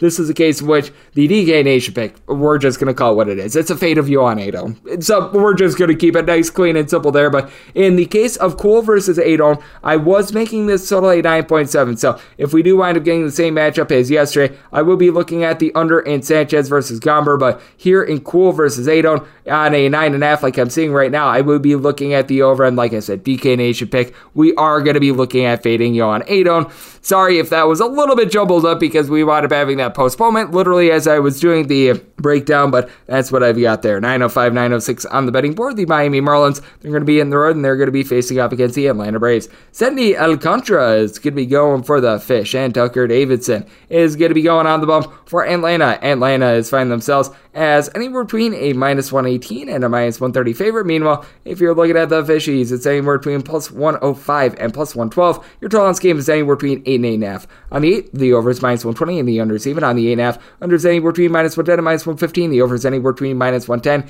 and minus one oh five. And when it comes to the Miami Marlins, I did wind up saying them as a plus one fourteen underdog. So this is a case in which we've gone a little bit too far on the Atlanta Braves to be able to lay it, but I just need about two more cents to be able to take a shot here on the Miami Marlins. Will not be surprised if I do wind up landing on the Braves, though, because you take a look at the Miami Marlins and all season long has received the steam on them just night in and night out. You typically wind up seeing about twenty cent line moves with regards to the Miami Marlins. I mean, even just take a look at what we wound up getting on Friday. You wound up having the Marlins open up right around a plus one thirty with the Atlanta Braves right around a minus one fifty, and at circa, I mean, the Braves wound up closing more around a minus one thirty-four. So I do think that this is a case in which, when it's all said and done with regards to line movement, probably going to be on the Braves. Going to be in a little bit more wait and see mode, but as long as I can get a minus one fourteen or better on the Braves, that's where I would be looking, because you do have a guy in Tucker Davidson who, a up-and-comer that I do like. He's had a little bit of a rough go of it first few starts. Did wind up giving up five runs against the Philadelphia Phillies and the Washington Nationals, but someone that does a solid job will be able to keep the ball in the yard. You take a look at the starts they wound up having last season at the big league level, and wound up making four of them at a three sixty E R A. Did wind up allowing a couple too many walks. Eight walks in twenty innings, but was able to show some good swing and miss stuff as well. And then for Sandy Alcantara, he's always been a guy that has performed a little bit differently home to road. This year, a two thirty-eight road E R A across his four starts, which has been very good to see. But you go back to two thousand twenty-one, two forty-one home E R A, four oh one road E R A, and on the road gave up thirteen home runs in one hundred one innings. Meanwhile, in one hundred four and two-thirds innings at home, eight home runs. So he's a little bit more susceptible to the deep ball when he is away from Miami. And this is a Marlins bullpen that it's been a little bit up and down this season. Steven Okert has been able to come in. He's certainly been able to do a fine job for the team. Cole Sulzer, who wound up coming over in the deal from the Baltimore Orioles, he's been able to do a nice job as well. And then you've also got a pair of guys in Lewis Head along with Anthony Bass, who's got a sub one sixty E R A, but Anthony Bender, another of a four E R A, and then you you do take a look at this Atlanta Braves team, and Tyler Madsick dealing with a little bit of an injury has not necessarily been terrific for the team, and Kenley Jansen just seems to blow saves at the most inopportune of times, but still is one of the better closers that you're going to find out there in the big leagues. You've got two good long guys in Spencer Strider along Jackson Stevens, who have really been able to stem the tide this season as well, and you've got to figure that Davidson, if he's not necessarily going to be going super long in the start, one of these guys they might wind up be coming out, and both of them have been very trustworthy. And then you take a look at both of these lineups, and for the Marlins, the actual batting average of this team has not been too bad. You've got John Birdie, who's now back in the fold. He, along with Jazz Chisholm, both hitting right around two ninety for this team. Joey Wendell sitting at three hundred. He's now back in the fold. Brian Anderson, A C Saguier, both of these guys get on base. Um, That is helpful, but you do need guys like Jorge Soler, Jesus Sanchez, Miguel Rojas, who are hitting a two twenty-five or lower to be able to step it up a little bit more. And for the Atlanta Braves, getting back Ronald Acuna Junior is something that is a must for this team. He's sort of been in and out of the fold the last few weeks, so that's been a little bit of an issue. But Ozzie Albies, Austin Riley, Travis Arano, Matt Olson, all these guys entering into Friday, running between about a two forty-four to a two fifty-four. Been able to get some relatively solid pop out of Riley. He's been able to go deep nine times this season. You've got a lot of just overall power for this team. Even a guy like Adam Duvall, he's only hitting at two hundred this year. He's been a little bit off, but had more than thirty home runs last season. I do think that he's going to be able to find it. This is going to depend a little bit more on the line move. If this, is, this winds up going a little bit more in favor of Miami, we'll be looking there. The way that things have been going this year with regards to Marlins games, I do anticipate that we're going to be able to get a little bit of a better price here on the Atlanta Braves if this winds up getting to the Braves. Being minus one fourteen or better, going to be willing to lay it there, but like I said, in a little bit of wait and see mode there, and I did wind up setting my total at a seven point six with the way that the Marlins have some relatively solid pitching. Bats have been a little bit up and down for them, so looking under, and I'm most likely going to be looking at the Braves, but once again, a little bit dependent on line movement. nine oh seven, nine oh eight on the betting board. The San Francisco Giants are going to be hitting the road. They're going to be facing off against the Cincinnati Reds. We are on to Cincinnati, and Cincinnati's on to a to-be-determined starter for them, which is why this game is currently off the board, and Alex Wood is going to be on the bump for the Giants. Now, just by process of elimination, I've determined that it's most likely going to be Vladimir Gutierrez who's going to be getting the start for the Reds. He would be going on normal rest, but if not, you're probably going to be getting some sort of a young starter and or a bullpen game for the Cincinnati Reds, and I would have a relatively similar line if we do wind up having bullpen game slash younger starter of the Reds, where I want to making this between Wood and Gutierrez. The Giants a minus one eighty-three favorite, minus one twenty-two, laying a run and a half on the run line, and a total of nine point three, which makes a nine or less a play on the over, and a nine and a half or a higher to the under. You take a look at Alex Wood, and been very average this year. As a matter of fact, he's been a little bit below average. four eighty-two E R A. That has not necessarily been too terrific. Three plus runs given up in four out of his last five starts. And what I find to be interesting about Alex Wood is that you take a look at what he's been able to do on the road this year. It's actually been halfway decent. three sixty-six road E R A and four starts given up. Two home runs in nineteen and two-thirds innings. His strikeouts per nine rate on the road is right around ten. If you do wind up getting Vladimir Gutierrez, I'm not going to give overly much on him just because it is a little bit more speculative. Well, it has not been too terrific this year. I think that I'm putting it as politely as I can. He's made seven starts. Last start wound up coming on Monday, and he has given up at least three runs in all but one of his starts. That was the first start that he made of the season against the Atlanta Braves, and the Reds, they have lost all but one of his starts, and the one start that they wound up winning, they wound up erupting for fourteen runs against the Milwaukee Brewers, and every one of his losses, aside from the game in which he wound up pitching against the Atlanta Braves, all of those five losses, because there's one win sprinkled in there as well, by two-plus runs. So it's something that you do want to be keying in on, and the big thing for Vladimir Gutierrez is the deep ball. He has made seven starts, gone thirty innings, giving up seven home runs, and his walks per nine rate, and is currently hovering right around eight. I'm not even kidding, north of six. And then for both of these bullpens, it has been a little bit rough. The Giants last year were the only team in the big leagues that had a sub-three bullpen E R A. Thus far this season, Zach Liddell, Dominic Leon, they have dealt with injuries. Jose Alvarado has not necessarily been too terrific for this team, so you've got your issues there. And then for the Reds, you can't have any faith whatsoever in guys like Tony Santian. You throw in there Hunter Strickland, that's been rough. Now, Alexis Diaz has actually been tremendous. He's posting up right around one-ish E R A. Jeff Hoffman has been okay as well, but Gutierrez is probably not going to give you a lot of length. Hoffman can sometimes go multiple innings, but I mean, you really need a little bit more of a bullpen for this team. And then you take a look at the lineup of the San Francisco Giants, and all of a sudden these guys are starting to get healthy. Tommy Laselle's back to the fold. He, Mike Yastrzemski both entered into Friday along with Luis Gonzalez hitting above a three hundred. You've got Jock Peterson along with Wilmer Flores both hitting in that pocket of about two sixty to two sixty-five. And it's been the Jock show recently. Five home runs in the last five days for him. He has been tremendous. Evan Longoria, he's got back to fold as well. And then you take a look at the Cincinnati Reds, and it's been a lineup that has been able to do some things. Alberto Morrow Junior is back. He's hitting above a three hundred. Tyler Stevenson, you're able to throw in the Brandon Drury. He's starting to cool down a little bit more, but he's been able to give you seven home runs. He's hitting right around at two fifty for this team. Arecides Aquino along with Joey Votto. These guys have just been rough in general. I mean, Votto, he's come off the injured list. He hasn't necessarily done a lot since coming in off the injured list. I think it was more of a COVID sort of thing, but still, it's not been too terrific. So this is a spot at which I did wind up saying the Giants minus one twenty-two on the run line, minus one eighty-three on the money line. If we do wind up getting Wood and Gutierrez, probably not going to adjust too much. If we do wind up seeing someone other than Gutierrez, because it's probably not going to be too much better, but nine or less, going to be looking at an over nine and a half higher to the under as we go to nine oh nine, nine ten on the betting board. The Arizona Diamondbacks are going to be playing off the L A Dodgers. Tony Gonsolin is going to be going for the Dodgers, and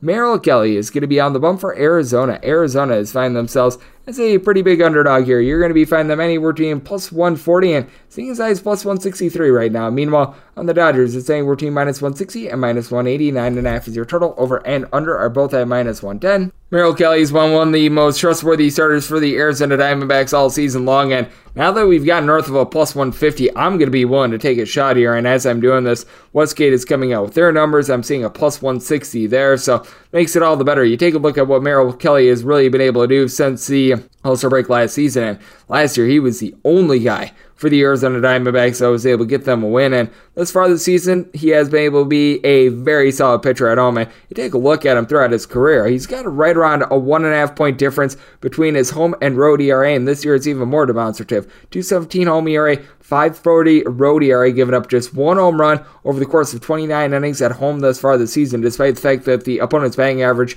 is higher with him in Arizona rather than on the road. He's been much more effective, and then you take a look at Tony Gonsolin, has been very solid for the L A Dodgers, and it's starting to lend a little bit more length as well. That is always the trepidation I've had with them, but has gone six plus innings in each out of his last two starts, one of them being against the Diamondbacks, and against the Diamondbacks this season, he has went a combined ten innings, giving up five runs, four of which have been earned, so Diamondbacks have been able to get to him a little bit. Now, when it comes to this Arizona team, certainly is a bunch that has not been able to get it going with regards to batting average. They are dead last in the National League with that regard, but you do have a little bit of power with regards to this lineup. Dalton Varsho, Christian Walker, a combined twenty home runs this season, and all of a sudden, some of the top guys, they're starting to get on base a little bit more. Varsho hitting a two seventy going into Friday. Josh Rojas is hitting a two eighty-five. Ketel Marte, who wound up having a rough start to the season, he's out hitting a two fifty. You've had Alec Thomas come up. He's been able to hit north of a two seventy-five. So these are redeeming qualities. And for the L A Dodgers, Mookie Betts, Trey Turner, Freddie Freeman, these top three guys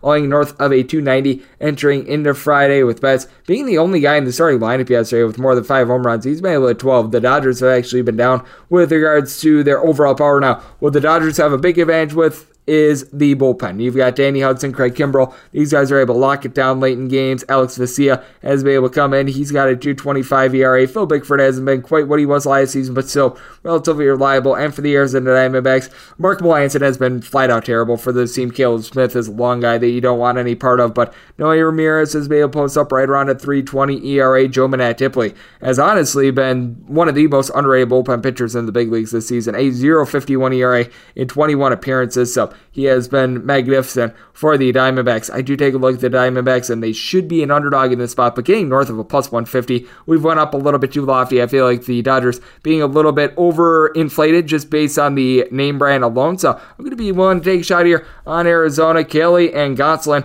have both been relatively solid this year, so I do wind up setting my total at an eight point three as well. We have seen Arizona have right around two-thirds of their home games go under the total this year, and I think that that trend is going to continue, so looking at the under and looking at the Snakes. nine eleven, nine twelve on the betting board. The Philadelphia Phillies are going to be in the road. They're going to be facing off against the New York Mets. Taijuan Walker is going to be going for the Mets. Zach Eflin hopes to not be Eflin awful for the Philadelphia Phillies as Walker and company find themselves anywhere between a minus one nineteen and a minus one thirty. Meanwhile, for the Phillies, you're going to be finding them anywhere between plus one oh nine and plus one fifteen with your total at an eight point five. With the over, you're finding it anywhere between minus one ten and minus one twenty. Under is between even and minus one ten. I know that Chris is liking the New York Mets in the spot, and I'm in agreement with him. I want him saying the Mets at a minus one thirty-three, so seeing mostly minus one twenty, even a few minus one twenty-fives. I'm going to be willing to lay here with Taijuan Walker and company, and the big reason why I do like the Mets in this spot is because Walker has been so much better in the city of New York rather than on the road ever since he wound up getting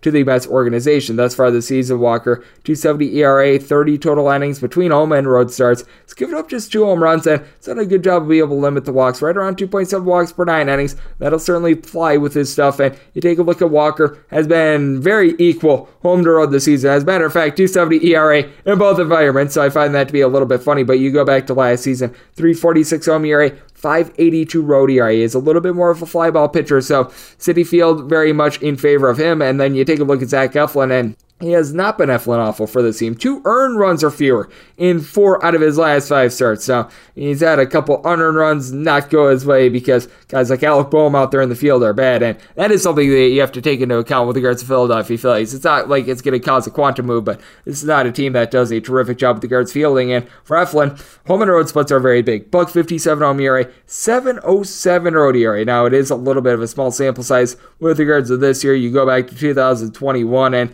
last year, he wound up having a five twelve road E R A and a three oh two home E R A. So it's been proven out the last few seasons that he just has not been the same at home. And for the Philadelphia Phillies, they wound up using pretty much a bullpen game yesterday with Bailey Falter, and Falter wound up getting destroyed in the first inning, couldn't deliver a lot of length. So this is a very tired bullpen that doesn't necessarily have great arms to begin with. In the bottom eight with regards to bullpen E R A, Sir Anthony Dominguez, take a look at him, and he's actually been able to do a solid job along with right hand when he's been given innings. But some of these guys like James Norwood and company are guys that you can't necessarily trust in, so that is something to take into account. And for the New York Metropolitans, it has been a case in which you could use a little bit more out of Seth Lugo and Adam Ottavino. He's been a little bit all over the place this season, but like what I've seen out of Drew Smith, a sub two E R A, Chasen Sherrief needs to pick it up a little bit more, so the Mets bullpen does wind up leaving a little bit of something to be desired, but you do take a look at this offense as well. They've really embraced small ball ever since Buck Showalter, who I found out is sixty-six years old. I thought that he was like ten years older, but that's beside the point. They've been able to do a great job of just being able to find ways on. Starling Marte, Pete Alonso, both of these guys in between about a two seventy to two eighty. They've now got J D Davis back at the full. Brandon Nimmo is right around a three eighty-five on base. Francisco Lindor has had his ups and his downs, but right around a three forty on base for him. And for the Philadelphia Phillies, this is a team that's able to match. I mentioned Boehm and the fact that he's got errors, but at the same time, he is hitting right around a two eighty-five for this team. Nick Castellanos hitting a little bit above a two fifty. You've got to figure that J T Realmuto is going to be back out there. Odubel Herrera has been able to hit a two sixty-five. Bryce Harper above a three hundred, double-digit amount of homers for him. You have had Kyle Schwarber struggle with regards batting average, but has been able to give this team ten home runs. But I do think that Walker going to do a good job of being able to keep the ball in the yard. And Zach Eflin, I think that he's going to be a little bit better on the road. Certainly a guy that doesn't wind up giving up a lot of walks, a little bit over two walks per nine innings. But that said, I think that the Mets are going to be able to take him enough to be able to get the job done. Set the Mets out at minus one thirty-three, so one to late here. Set my total at an eight point two as well. A little bit more of a pitcher-friendly ballpark out there in New York, so I'm going under, and I'm going with the Mets. nine thirteen, nine fourteen on the betting board. You've got the Slam Diego Padres playing O C Pittsburgh Pirates. J T Brubaker is going to be going for the Buccos, and Joe Musgrove is going to be on the bump for the Pods. Padres are finding themselves one of the biggest favorites on the board. As a matter of fact, I believe they are the biggest favorite at anywhere between minus two ten and minus two thirty. Meanwhile, if you're taking a look at Pittsburgh, you're going to be finding them anywhere between plus one seventy-five and seeing as high as a plus two oh eight seven is your total. Over and under both are at minus one ten. And with the Padres on the money line, I set them at a minus two thirty, but where I'm really looking is a run line. Right now, you're finding that anywhere between even money and minus one oh five. That bears out with regards to the low total, but I'm willing to take the Padres on the run line despite this low total, and I do like this total under. I set the Pirates team total with regards to my personal handicap at a two point eight because Joe Musgrove has just been mowing him down this season. Home, road, it doesn't matter. This guy has been magnificent. He has won at least six innings in every one of his eight starts this year. The only pitcher in the big leagues that is able to say that. He has given up two earned runs or fewer in every one of his starts this year as well. This is an old team, and Pittsburgh Pittsburgh. So it is a case in which I do think that there's going to be a lot of motivation to be able to stick it to the team that wound up giving up on him a few seasons ago. And then for the Pittsburgh Pirates, it's been a case in which J T. Brubaker has been absolutely terrible on the road. He's right now got a five forty E R A with regards to the road this season, but go back to two thousand twenty-one, an even bigger sample size. three seventy-nine home E R A last season, six seventy-eight road E R A. He wound up giving up last season eighteen home runs in sixty-five innings. Thus far this season, hasn't given up as much of the deep ball, but still giving up three home runs in twenty-one and two-thirds innings. His walks per nine rate on the road that hovers right around about a four point seven. And for the Pittsburgh Pirates, this is just not necessarily a lineup that you want to be relying too much upon. As you take a look at what they wound up trotting out there for Friday, and you've got yourself a couple guys like a Jax Wisniewski. You wound up having to throw out their catcher Tyler Heineman, and it's he and Michael Price who are both hitting below the middle line of two hundred. Josh Van Meter has not been great. Yoshi Satsugo, whenever he's gotten at bats, has been far from terrific. And Brian Reynolds with a three hundred last year. He's hitting right now a two sixteen, and in the starting lineup, you did not have a single Pirate with more than five home runs thus far this season. Meanwhile, for the Padres, it is a little bit top heavy right now. Manny Machado, Eric Hosmer, both hitting above a three twenty-five, and nobody else in the starting lineup for yesterday hitting above a two thirty-nine. And as a matter of fact, the guy hitting at two thirty-nine would be Jose Azucar, who's been able to do a solid job out there in the outfield for this team. You've been able to get a little bit more out of Will Myers, but he's been a little bit tough to go. And for the Padres, what has been a little bit concerning for this team has been the fact that it is a very pitcher-friendly ballpark out there in San Diego, and they just have not been able to hit as well at home going into Friday. As a team, they're hitting just a two seventeen, so that is a little bit of an issue. Manny Machado and Eric Hosmer both hitting at three sixty or greater at home, and literally nobody else who has gotten an at-bat hitting above a two forty, so that is a little bit of an issue. But you take a look at the Padres, and they've got the Pirates outgunned with regards to bullpen as well. Taylor Rogers has been locked down as a closer. Really, the only guy that's been better this year has been Josh Hader. Nibel Chrisman is able to give you multiple innings. You've been able to have some better innings recently out of Robert Suarez after a rough start to the season. He's been able to pick it up, and for the Pirates, all but two out of their wins going into Friday have actually come out of the bullpen, but it's not like this bullpen has been too terrific. Keith Embry, along with Chris Stratton, both of these guys have a four fifty plus E R A. Tracy Young is a long guy. He's actually been halfway solid, and then you take a look at David Bednar. He's been good, but Anthony Ponda now rocking a five-ish E R A, so that's a little bit of an issue. I think that Joe Musgrove going to go out there, going to completely dominate Brubaker as he's been doing on the road throughout his career. Going to give up a little bit of hard contact. The Padres do have a little bit of an issue hitting at home, so I am actually going to be taking a look at this total under. I wound up setting it at a six point eight, but I think that Musgrove just going to wipe out the Pirates, looking at the run line of right around even money to minus one oh five in this spot, and I am going to be taking a look at this total under as we wind up going to our doubleheader here, nine fifteen, nine sixteen, and nine twenty-five, nine twenty-six on the bang board. You've got yourself the Baltimore Orioles. They're going to be in the red face-off against the Boston Red Sox. The Red Sox have announced both of their starters, as Nathan Eovaldi is going to be going in game one, and in game number two for the Red Sox, we are going to be getting Josh Winkowski. Meanwhile, in game one, it appears as though it's going to be Jordan Lyles for the Baltimore Orioles. Now in game two, that is the big question mark. I was thinking it was going to be Grayson Rodriguez. Rodriguez is still stuck in the minor leagues, so he is not going to be going. You got to figure that it's probably going to be either a young guy or Keegan Aiken, though, so these two games are both off the board. The first one is a little bit easier with knowing that we're most likely going to get Lyles versus Nathan Eovaldi, and this is a spot in which I wound up saying the Red Sox as a minus two fourteen favorite. I had to adjust my totals a little bit after what we wound up seeing yesterday. I want to make my total nine point six, so nine point five or less. Going to be taking a look at an over and a ten or higher. I'd be taking a look at an under, and when it comes to game two, I am actually willing to go with pretty much the same thing. I'd be willing to make a nine and a half or less, and over a ten or higher to the under. We're going to get into that in a few minutes as well, but got the totals relatively the same in game one as opposed to game two, but you do take a look at what you're able to get out of Jordan Lyles, and he's been a little bit better this year. Last year, he wound up leading the league in home runs surrendered with thirty-eight of them. That was one point nine home runs per nine innings. You take a look at what he's been able to do this year, and he's been able to shape up a little bit, but I still don't necessarily have a lot of faith in him going up against the Boston Red Sox team that are just ripping the cover off the ball. They've now scored four plus runs in ten out of their last eleven games, and with regards to Red Sox, if you're looking a little bit more recently, this is a bunch that they have now been able to score at least six runs in six out of their last seven games. For Lyles, he's currently posting up a four ten E R A. He's given up right around one point three-ish home runs per nine innings, walks per nine rate right around at two point nine-ish, and you take a look at what he's been able to do on the the road thus far this season, and it has been a little bit teeter-totterish, a six E R A on the road in five starts, and he's given up all seven of his home runs on the road. And then you do take a look at Nathan Eovaldi, and he has been getting tagged for home runs as well. He wound up giving up the five home runs in an inning to the Houston Astros, and that is just throwing his numbers way out of whack. He has given up fifteen home runs in forty-eight and a third innings this season. Last year, he wound up giving up about a half home run per nine innings. He wound up giving up six home runs in over one hundred twenty innings in Fenway, so you got to figure that he's going to be a little bit better in this spot, but certainly is a little bit of a concern. But I mentioned this Red Sox lineup, and I mean, the three that they've got in the middle are the best three, perhaps, in all of baseball. J D Martinez, Rafael Devers, Xander Bogaerts. All these guys are hitting above a three twenty right now. They have been just ripping the cover off the ball. Rafael Devers had thirty-eight home runs last season.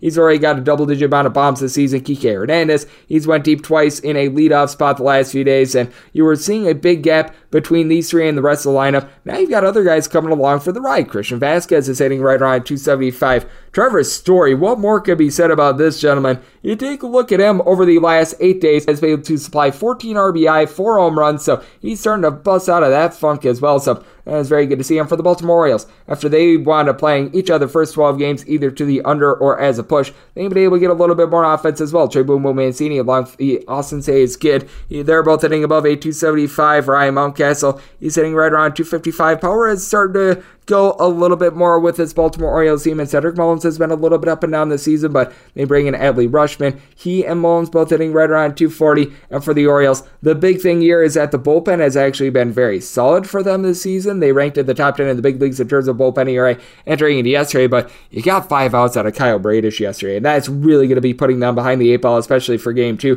Seanal Perez is not going to be able to keep up his sub one E R A that he wound up having going into the weekend. You got to figure that Keegan Aiken is probably going to be throwing a lot of innings this weekend. Going into Friday, he had won twenty-nine and a third innings in twelve total appearances with a buck twenty-nine E R A. Once again, that is going to be going northward as well. Felix Bautista is someone I do like, but how much abuse is this Orioles bullpen going to be willing to take? That is a big, giant question, and that leads into nine twenty-five, nine twenty-six with Winkowski certainly going for the Red Sox, to be determined for the Orioles. You got to figure that it's probably going to be someone like a Denny Reyes at this point. I've got him projected out. He has seen a little bit of a cup of coffee up there at the big league level, but certainly not a guy with a lot of experience, so you do have to go back to his minor league stats, because it's hard to make a lot out of pitching a grand total of two innings at the major league level. But at the minor leagues this season, posted up a six thirty-eight E R A, and he is currently on the taxi squad, which is why I do think that we will wind up seeing Reyes. If we don't wind up seeing him, we're going to go back to Keegan Aiken. He's probably going to be a guy that winds up seeing quite a few innings. And what I will say about Mister Reyes is that he is giving up fewer than two walks per nine innings. You go back to his two thousand twenty-one minor league numbers, and while he was up there in double A Portland, he did wind up doing a relatively solid job to be able to hold down the fort, ten strikeouts to one point six walks per nine innings, wound up having more of a four twenty E R A. He does wind up giving up quite a bit of contact, but does a solid job of not giving up a lot of walks. And then you take a look at Winkowski. This is going to be his first career appearance for the Boston Red Sox, and he is not backed up by necessarily the world's greatest bullpen. As you take a look at what you've been able to get out of Ryan Brazier and Matt Barnes, both of these guys have north of five E R As. I will say Austin Davis wound up getting a start a little bit earlier this season. He's been solid. Got to figure that we might see a little bit of Tanner Houck as well, has been now utilized as a little bit of a long guy. But with Winkowski at the minor league level this year, he has been very solid for this team. nine point seven strikeouts per nine innings, fewer than two walks per nine, posting up a three thirteen E R A out there in the independent league with Wisher during the two thousand twenty-one season between, I will call it, double A and triple A. He wound up having a little bit of a higher E R A, but still, command was there. two point seven walks per nine innings, swing and miss stuff. It's been a little bit better this year, as he only was able to get right around eight strikeouts per nine innings, but I do like his overall upside. I just think that with hitters not necessarily knowing what's going to be coming at them, and both the pitchers in game one being guys are just giving up bombs left and right, you've got to set your total a little bit higher with that regard. And I do think that sort of the unknown factor actually does play into the advantage a little bit more with both of the guys that are going to be going in the Orioles and Red Sox game in game two. So I do think that that's something that's really interesting to look at. So for this doubleheader with Eovaldi versus Lyles, which figures to be game one, set the Red Sox minus one twenty on the run line. Once again, nine and a half or less to the over, ten or higher to the under. That is going to apply for both totals in both of these games. And then if we wind up getting Winkowski versus Reyes slash a bullpen game for the Orioles, wind up setting the Red Sox minus one seventy on the money line, plus one thirteen, laying a run and a half on the run line as well. A little bit of subject to change if Reyes does not wind up starting, but that's what I'm taking a look at there. nine seventeen, nine eighteen on the betting board. The Minnesota Twins going to be in the red face-off against the Kansas City Royals. Brady Singer is going to be going for the Royals, and Chris Archer is going to be on the bump for the Twinkies. The Twins are finding themselves as a relatively sizable favorite here. You're going to be finding them anywhere between a minus one forty-eight and a minus one fifty-six. Meanwhile, with Kansas City, it's anywhere between plus one thirty and plus one forty-five with your total on this game nine. The under is minus one twenty and the over is even. And when it comes to the Twins, I've been setting their totals quite low because ballpark is very pitcher-friendly. It's starting to heat up a little bit more out there in Minnesota, but they've been doing a solid job to the under, especially with having a top ten bullpen in terms of E R A, so I did wind up setting this total at seven point seven. I'm looking under, and with the Royals, I would need a plus one fifty-two to be able to take a shot here. We have been seeing the number going up a little bit more, but with that said, with the Twins, as long as we can keep this right around that minus one fifty to minus one fifty-two number, because I did wind up setting my number at one fifty-two, going to be willing to take a shot there. If you're looking at the run line of the Twins, right now finding it at a plus one twenty-five in a lot of spots, I would need at least a plus one thirty to be able to take shots. So even though it's a little bit juicy, I would be taking a look at the money line rather than the mon- run line of the Minnesota Twins, just because I do think that it's going to be a lower scoring game. And big thing with Chris Archer is that you do have to be handicapping the bullpen in this game, even if you're looking at a first five. Chris Archer has went between three and four innings in all eight of his starts this season. Wound up going through thoracic outlook syndrome, things like that. So he has been very limited with regards to his innings pitch. And for the Minnesota Twins, you have to love what you wound up seeing towards the beginning of the game against the Kansas City Royals. Yesterday, as they were able to bust out with the bats, Byron Buxton, since he returned to the lineup, just has not been himself. He's actually hitting right around two hundred right now. It's been the other guys for the Minnesota Twins that are right now supplying the boom, and Buxton wound up getting the day off yesterday as well, so you have to wonder if he's even going to play in this game, but Nick Gordon, along with Ode Polanco, Max Kepler, all these guys in between about a two thirty-seven to a two fifty, but you've been able to get a little bit of pop out of Polanco, wound up going deep yesterday. Carlos Correa, he's now back off the injured list. He and Max Kepler, both right around a three fifty on base, but it's been Luis Arias who has really been a table setter for this team, hitting a three fifty-two with regards to his batting average of four fifty on base. That is tremendous. You've got Trevor Larnage back as well. He's hitting just below a three hundred, and for the Kansas City Royals, it's been very good to see Whit Merrifield be able to pick it up. You take a look at what he was doing in the last fifteen days prior to yesterday, hitting a three thirteen, and as a matter of fact, over the last seven days, hitting more like a three seventy-five, but still, overall for the year, he's hitting a two twenty. Carlos Santana might be the most useless position player out there in the big leagues right now, and that's a big debate among the Royals, because you got Nicky Lopez along with Ryan O'Hearn, both hitting right around two hundred. Bobby Witt Junior, he has not had a good rookie season, hitting about a two thirty. Hunter Dozier is hitting a two sixty-five, and I will say, M J Melendez is coming at the catcher spot. He's hitting right around a two fifty, three home runs over the course of sixty-one or so at bats going into yesterday. He's actually done a good job of holding down the fort for Salvador Perez, who's been having a little bit of struggle. And speaking of struggles, how about this Royals bullpen, which is currently dead last in the American League with regards to E R A? It has been a rough season for quite a few guys. Scott Barlow has done his job. He's been posting up right around a buck seventy E R A. Colin Snyder, though, has had his ups and downs. Gabe Spear has been able to give you a couple solid innings, but Josh Stamount, someone who I thought could really come through as a closer, he's got a north of a four E R A. E R A. Taylor Clark, as a long guy, has been terrible. And for the Twins, right now got Joe Smith having a sub one E R A. Emilio Pagan gives up a little bit too much hard contact, but he's got right around a two thirty E R A. The Duff man, Tyler Duffy, has not been able to deliver, but Yohan Duran has been able to. I do think that the Twins probably going to throw out their Archer for right around four innings. Bullpen is going to be able to go to work from there against a Royals team that they're towards the bottom of the league with regards to being able to get hard contact and being able to go deep. So this is a spot in which I did wind up setting the Royals at a plus one fifty-two, even though Brady Singer has been much better since getting called back up to the big leagues. I like what I saw from him at the minor league level in his last two starts, has went seven strong innings, giving up zero runs against both the White Sox and the Twins.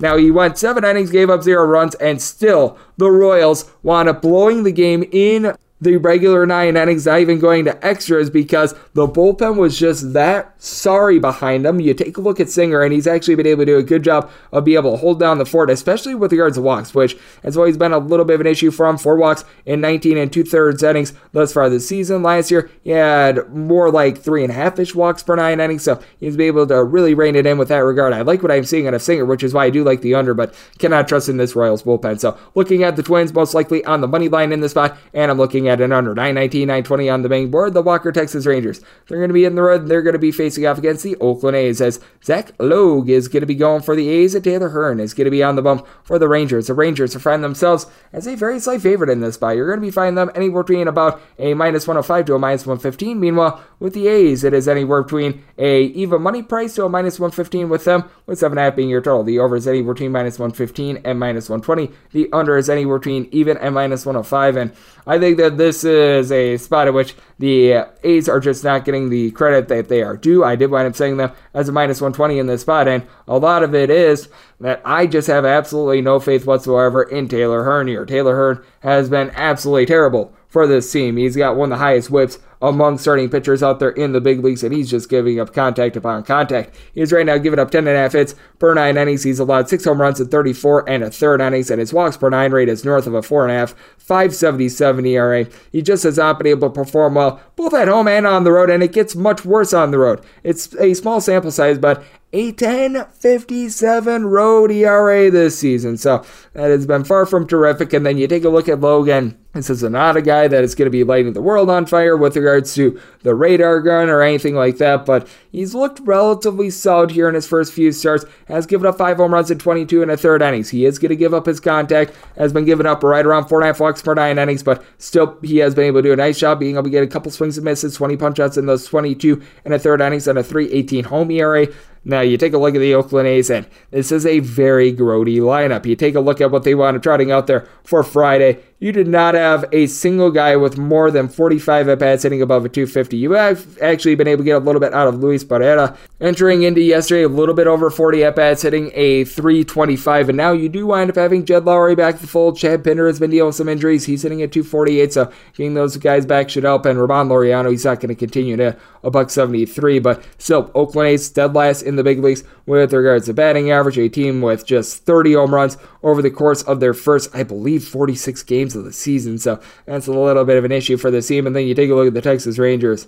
Marcus Semien is about as useful as a poopy-flavored lollipop right now. He's hitting a buck eighty-one with zero home runs despite the contract they wound up signing. That is just absolutely terrible. And you take a look past that, you have not been able to get anything whatsoever out of guys like Andy Ibanez, Adolis Garcia, Eli White. You're able to throw in those guys hitting at two twenty or lower. Not been great. Jonah Heim, Cole Calhoun, both of these guys in between a two sixty to a two seventy. Corey Seager hitting just a two thirty-five, but has been able to give you eight home runs. And for both of these teams, bullpens have been very good for them. Brock Burke and Joe Barlow both have sub two E R As. John King, along with, you're able to throw in there even Matt Moore, posting up sub two point five E R As. Brett Martin has been a little bit up and down, but Dennis Santana has been able to give you some good innings. And then you take a look at the Oakland A's, and you've got a trio of guys, Sam Maul, A J Puck, and Danny Jimenez, who all entered into Friday with sub one E R As. They have just been wiping things out. Zach Jackson, he's been able to give you right around a three-ish E R A. Domingo Acevedo has been able to give you some relatively solid innings as well, so I do think that we're going to see some actually solid pitching in this spot, but I think that with the starters, we are going to see this game wind up going over the total. I did wind up saying it at an eight point one. I do think that Logue is going to wind up giving up a little bit of hard contact, and Oakland winds up playing very much more hitter-friendly during the daytime rather than the nighttime. Nighttime, the marine layer is out. This is a one oh seven p.m. Pacific time first pitch, so I do think that we're going to see a little bit of higher scoring, and I just have no faith in Taylor Hearn, who's given up like a billion hits right now. So this is a spot in which I am wanting to take the Oakland A's, set them as a minus one twenty, and with regards to the total, I'm taking a look at the over. nine twenty-one, nine twenty-two on the betting board. The Cleveland Guardians hit the road to face off against the Detroit Tigers. Tristan McKenzie is going to be going for the Guardians, and Alex Fajardo is going to be on the bump for the Tigers. This was a situation in which you wound up seeing a little bit of switcheroony with the game getting postponed, but not being made up until July with regards to a doubleheader. This is a game that currently we do not wind up having numbers on. When it was supposed to be Elvin Rodriguez, we do have a little bit of a number with that regard. When it was supposed to be Elvin Rodriguez against Tristan McKenzie, we were seeing the Guardians right around a minus one forty to a minus one forty-five. Five-ish with the total at a seven and a half. Yeah, I gotta figure that the Guardians aren't going to be quite that big of a favorite now with Fajardo going out there, because Elvin Rodriguez wound up just getting completely destroyed in his first career start, and Faedo has actually proven to be a halfway decent starter. This is a spot in which, with Faedo versus McKenzie, set the Tigers at a plus one seventeen. I don't think that they're going to adjust this much, so I am probably going to be taking a look at the Tigers, getting like, I would think probably like a plus one twenty, plus one twenty-five, somewhere in that neighborhood. And that is if you don't wind up getting Shane Bieber as well, because Shane Bieber was supposed to go against Alex Faedo yesterday. Faedo is officially confirmed to be pitching on Saturday. Right now, it's a debate as to whether or not it's going to be Tristan McKenzie or Shane Bieber. And if it is Shane Bieber versus Alex Faedo, well, I'm going to give you the same handicap that I wound up having yesterday, in which I did wind up making Mister Faedo an underdog of right around a plus one forty-eight, and it would be a total in which I'd be taking a look at a six and a half over and a seven or higher to the under. If you take a look at what wound up happening when it went off the board yesterday, you're finding it right in that neighborhood. You were finding the Cleveland Guardians right around a minus one forty-seven to about a minus one fifty-ish. I was finding a straight minus one forty-three out there, so I was looking at the Cleveland Guardians if I could wind up getting that down just a little bit more, because a little bit of money was coming in on the Detroit Tigers, and I was taking a look at the seven to a seven and a half under, so that's where we're standing with that regard. Shane Bieber has seen a little bit of a fall off thus far this season, so if we do wind up getting Bieber against Alex Faedo, it would be a spot in which I'd be willing to lay up to a minus one forty-eight with the Guardians, and I do have a thirty cent difference between Bieber and Tristan McKenzie. McKenzie has been able to do a much better job of being able to rein it in with regards to the walks, and I mean, if I I would have had this last year, it would have been probably more like a fifty plus cent difference between Bieber and Tristan McKenzie, because Bieber has had a little bit of a fall off, and you do take a look at Tristan McKenzie. Swing and miss stuff is nothing overwhelming, right around seven and a half-ish strikeouts per nine innings, and all four of his home runs have come on the road this season, but that's because out of his eight total pitching appearances, six have also come on the road, so that explains that sample size. If you take a look at the two thousand twenty-one season with regards to Tristan McKenzie, he did wind up having a road E R A that was actually better than his home E R A, so I think that that's something that is interesting to take a look at. But when it comes to the Cleveland Guardians as well, this has been a team that has been dealing with a couple of ailments. Stephen Kwan, he has been deal with a little bit of an injury. He's been held out of the lineup the last few days. Framil Reyes is on the injured list, although I don't know if that's necessarily a downgrade. We've just been seeing it with the Guardians in general, though, that the offense has really been running through Jose Ramirez. Ramirez has been absolutely magnificent, north of forty R B I, double-digit amount of homers, but with the Guardians, they're starting to hit a wall a little bit when it comes to their offense as well. This is a team that they have scored three runs or fewer in four out of their last five games. Josh Naylor is back in the fold, and ever since he's went off the COVID I L, I mean, overall for the season, he's still has right around a three fifty on base, but batting average is now back below a three hundred. Owen Miller has come back to earth. He's hitting a two seventy to Miles Straw, as we will give you a three thirty-five on base, one of the best base stealers out there in the big leagues. And then you take a look at the flip side for this Detroit Tigers team, and it has been a ghastly bad offense. You do take a look at Miguel Cabrera being able to give you a three hundred, and that's going to be able to help you out, but I mean, really past that, Javi Baez, Jameer Candelario, Robbie Grossman, Spencer Torkelson, Dez Cameron, all these guys are currently hitting a two ten or lower, so it is a big giant issue when it comes to this team. Nobody has more than four home runs for this team. As a matter of fact, forty-four games and twenty-five home runs overall for the Detroit Tigers. That is just absolutely terrible. They do play in a little bit more of a pitcher-friendly ballpark, but what has been really a saving grace for the Detroit Tigers, despite the fact that they've got ten home runs in twenty-two games at home this season, has been the bullpen. They are in the top five with regards to bullpen E R A. Michael Fulmer, Andrew Chafin, both of these guys have been able to post up very good E R As. Fulmer has been regressing a little bit more recently, but Alex Lang, sub two E R A. Even Willie Peralta is a long guy. He's been able to give you a one E R A. Jacob Barnes has come in there. He's been a little bit less than trustworthy, but still, you've got a Tigers team that they've been able to piecemeal things together. So if you're able to get those five innings out of Alex Faedo, like he's been able to deliver in his first four starts, you've got a little bit of something there. I do think that with regards to the Guardians, if it is Shane Bieber, going to be right around a minus one forty-eight that I'd be willing to lay there, with Tristan McKenzie more like a minus one seventeen. And in both instances, six and a half or less, looking at an over, I don't think we're going to get that. So at a seven or higher, we'll be taking a look at an under in this spot. nine twenty-three, nine twenty-four on the betting board. New York Yankees going to be in the road. They're going to be facing off against the Tampa Bay Rays. Corey Kluber is going to be going for the Rays, and Garrett Cole is going to be on the bump for the Yankees. The Yankees are finding themselves in between minus one thirty-five and minus one forty. Meanwhile, with the Rays, you're going to be finding them anywhere between plus one twenty-four and plus one thirty. Seven is your total. Over is anywhere between minus one ten and minus one twenty. The under is anywhere between even and minus one ten. And when it comes to the Tampa Bay Rays, I did wind up saying them at a plus one thirty-four. So If we're able to get a couple pennies better, we'll be taking a look there. And right now with the New York Yankees, it's just gotten up like a little bit too lofty, though I will say they open up at a minus one forty-five. We've seen about a five to a ten cent move. If we could get down like literally one to two pennies on the New York Yankees, I would be willing to take a shot. I've had to adjust my pricing in recent months on Garrett Cole just ever since the sticky stuff cracked down, because he just has not necessarily been the same guy. But you do take a look at Garrett Cole, and really other than that last start against the Baltimore Orioles where he gave up five runs, wound up still eating up eight innings. He has been doing a much better job of being able to hold down the fort for this team. Had given up prior to that six runs over the course of, I believe, his last five starts. So he has been able to rein it in a little bit more. And you know with Garrett Cole that the command is always going to be rock solid with him. He's been giving up right around two-ish walks per nine innings. He has been giving up right around one home run per nine innings. So those numbers have still been a constant, not getting as many swings and misses, but slowly we get competent amount of swings and misses, right around ten and a half strikeouts per nine innings. Trust me, a lot of guys would be taking that. And for Corey Kluber, he's been getting right around nine strikeouts per nine innings. Big thing with Kluber is that he just had his one blow-up start against the L A Angels where he gave up eight runs in three innings. If you take that out of the fold, he's got himself an E R A that's sub two point five, and you take a look at what Corey Kluber has been able to do in Tampa Bay this season. two point nine one E R A over the course of his four starts, giving up just five walks in twenty-one and two-thirds innings. And then with the Tampa Bay Rays as well, this is an offense that they can teeter-totter a little bit with the Yankees,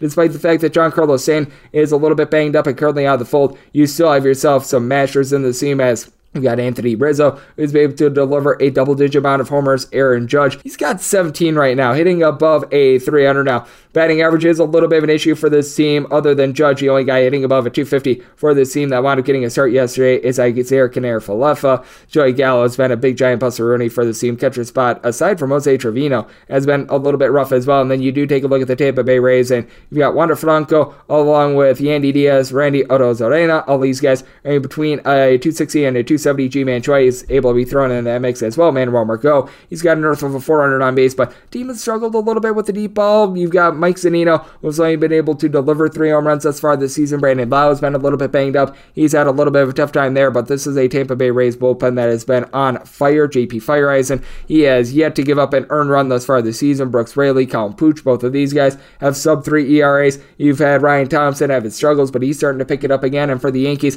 they are dealing with some ailments with regards to their bullpen. Chad Green, he wound up undergoing Tommy John surgery. You've had Aroldis Chapman deal with an Achilles injury. Michael King has been starting to regress a little bit. Clay Holmes has been absolutely nasty going into Friday, a sub zero fifty E R A. That's just absolutely insane. Wandy Peralta right around two twenty-five E R A. So this is a spot in which if I could get the Yankees below a minus one thirty-five, I'm going to be willing to take a shot. For the Rays, I would need at least a plus one thirty-five here. So we're going to see how early movement with regards to lines on Saturday winds up going.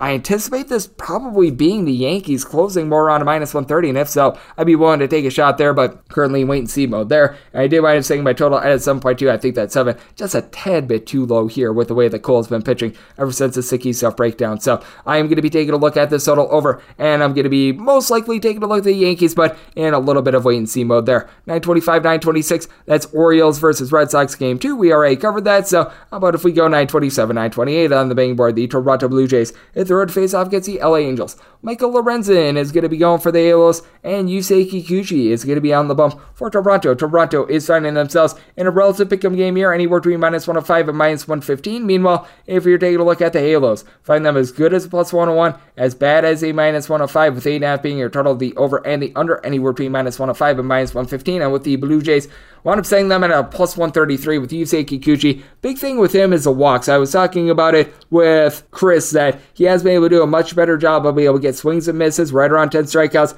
per nine innings thus far this season. But also the big bugaboo when it comes to him has been the fact that he has been giving out nearly six walks per nine innings this year. That is why he has been really a little bit more limited. Now, you take a look at Kikuchi, and recently he's been able to rein it in. He has given up a combined five earned runs over the course of his last four starts, but still, three plus walks and four out of his last five starts. That is going to prevent him from necessarily going deep in this game, and you just can't make mistakes with a lineup like the L A Angels. They have been dealing with a little bit of an ailment to Taylor Ward. That line's hurting them, but he wound up returning to the lineup yesterday. You are having Shohei Ohtani deal with a couple of injuries as well. He did not wind up playing yesterday, so that is something that you want to note. You're probably going to get one out of those two, but you got Luis Renifo along with Brandon Marsh, both hitting at least a two eighty for this team. Mike Trout, twelve twelve home runs. He's hitting above a three iron. That has been terrific for this team. Walsh and Ward both have nine home runs. And for Taylor Ward, entering into Friday, right around a four eighty on base. But you got to figure that the Blue Jays are going to be able to pick it up with the bats as well. George Springer, Vlad Junior both nine home runs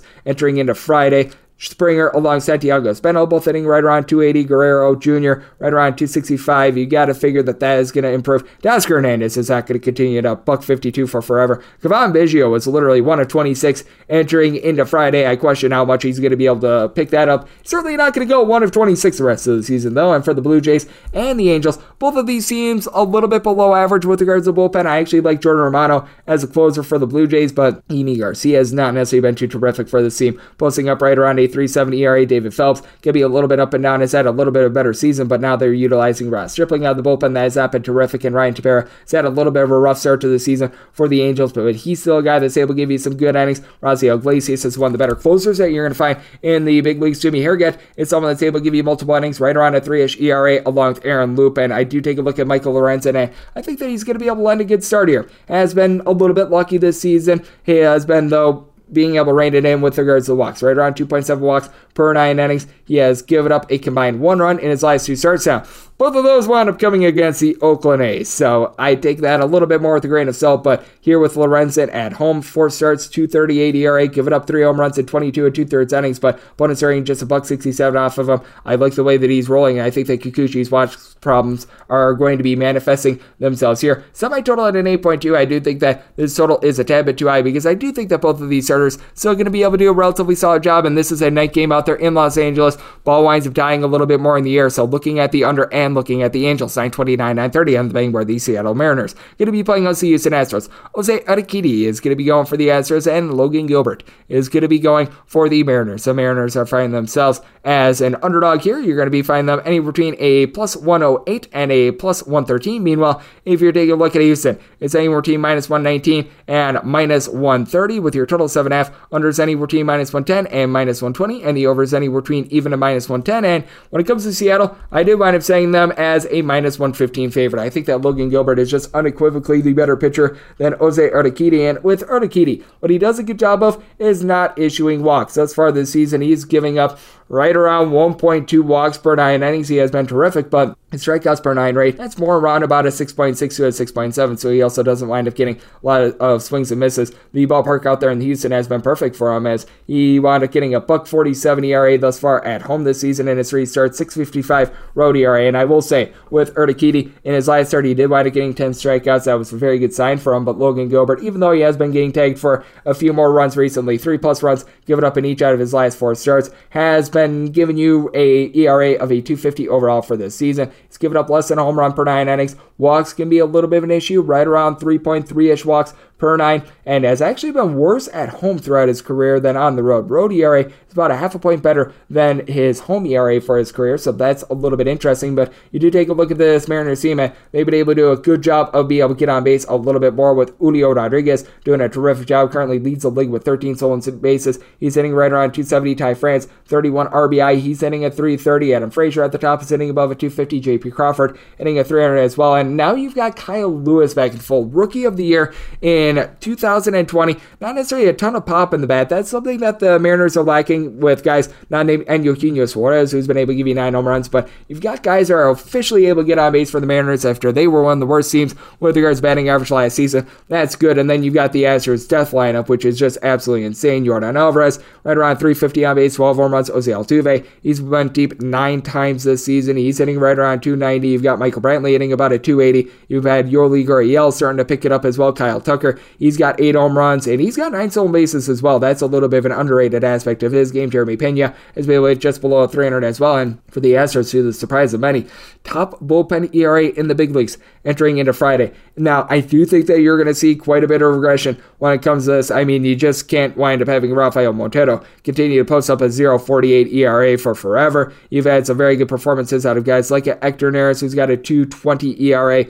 Ryan Stanek right around a buck thirteen. Like Brian Abreu, who's starting to pick it up as well. Now you've got Ryan Presley back in the fold as well. And for the Seattle Mariners, we've seen quite a bit of regression with regards to this bullpen. I do think that they're going to be able to pick it up a little bit more, though. You take a look at what you've been able to get out of Diego Castillo, right around an eight E R A, but Pen Murphy, along with Sergio Romo, both of these guys posting up a sub one thirty E R A. Paul Sewald has been able to give you right around a three-ish E R A, but guys like Anthony Bichevich, your second rider, got to figure that they're going to be able to do a little bit better. So this is a situation in which I did wind up setting the total at a seven point eight with regards to the nighttime out there in Seattle as well. Ball winds up dying a little bit more, but I do think that Urquidy is going to give up a little bit more contact. And Gilbert has been regressing a little bit more, but I do think that Gilbert going to do a good job of being able to keep this thing out in front of him. Mariners, top five team with regards to win percentage and one run games the last two years as well. So I'm looking at the Mariners, and I'm going to be taking a look at this total over, and we wrap things up with nine thirty-one, nine thirty-two on the betting board. Battle for Chicago as the White Sox going to be playing host to the Cubs. Keegan Thompson is going to be going for the Cubs. Johnny Cueto is on the bump for the White Sox. White Sox find themselves anywhere between, I'm seeing at DraftKings, a minus one fifty-five. Everyone else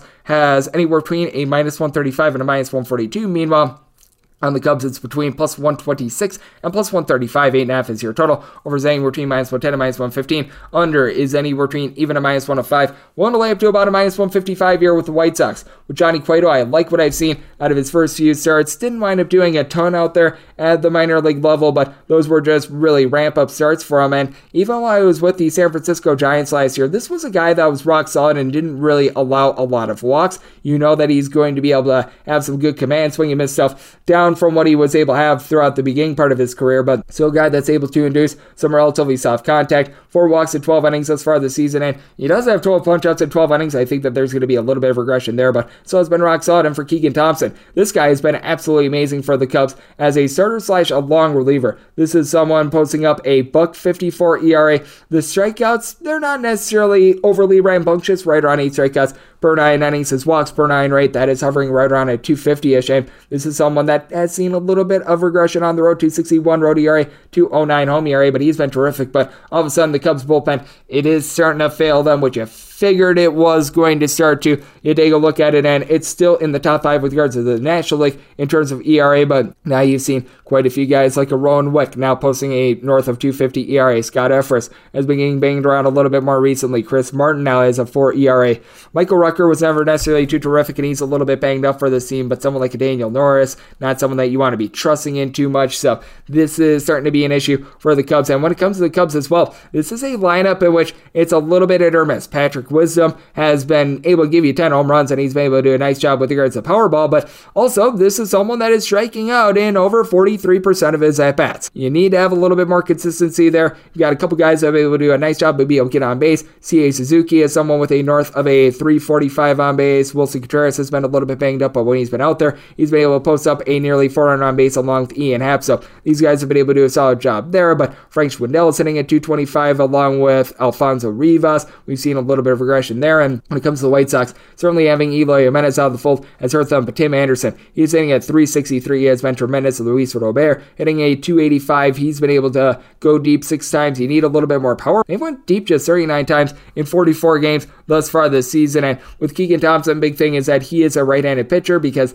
the White Sox have been absolutely mashing lefties. Against right-handed pitching, it's been a little bit more suspect, hitting right around two twenty-eight in total against right-handed pitching, but you've had a few guys be able to do a solid job of be able to get on base for this team. You've been able to get a little bit more out of Jake Berger, who wound up going yard a few days ago. Andrew Vaughn against right-handed pitching, right around a three fifty on base as well. A J Pollock is starting to pick it up as well. He's been a little bit up and down this season, but after a rough start to the season, he's been able to get on base a little bit more as well. So I do think that the White Sox, with having their bullpen really starting to rate it in, with Kendall Graveman, Liam Hendricks being relatively solid eighth and ninth inning guys, being able to get some good innings out of someone like a Matt Foster, who's posting up a sub two seventy E R A as well. Even with having all the injuries that they've been able to incur, they should be able to get the job done behind the veteran in Johnny Cueto. Willing to lay up to a minus one fifty-five with regards to the White Sox money line. Don't really want a part of the run line right now. Find that at a plus one forty-five, but I see nearly as big of an advantage on the money line as the run line. I'm going to play it safe here. They wind up setting my total at an eight point one as well. Cubs averaging right around zero point eight runs per game fewer on the road than at home. So looking at an under, and I'm going to be taking a look at the White Sox, and that will wrap things up for the Saturday edition of the Baseball Betting Show, now part of the V S I N family of podcasts.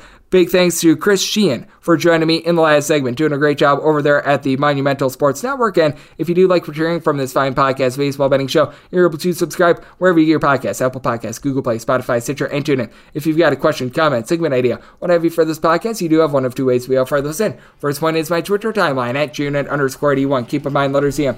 Maybe does not matter, so as per usual, please send these into the timeline. Other way is find an Apple Podcast review. If you rate this podcast five stars, it is very much appreciated. And from there, you're able to find whatever you'd like to hear on this podcast. Find that five-star review coming at you guys every single day throughout the baseball season, and that means I'm coming at you guys once again tomorrow. Thank you so much for tuning in.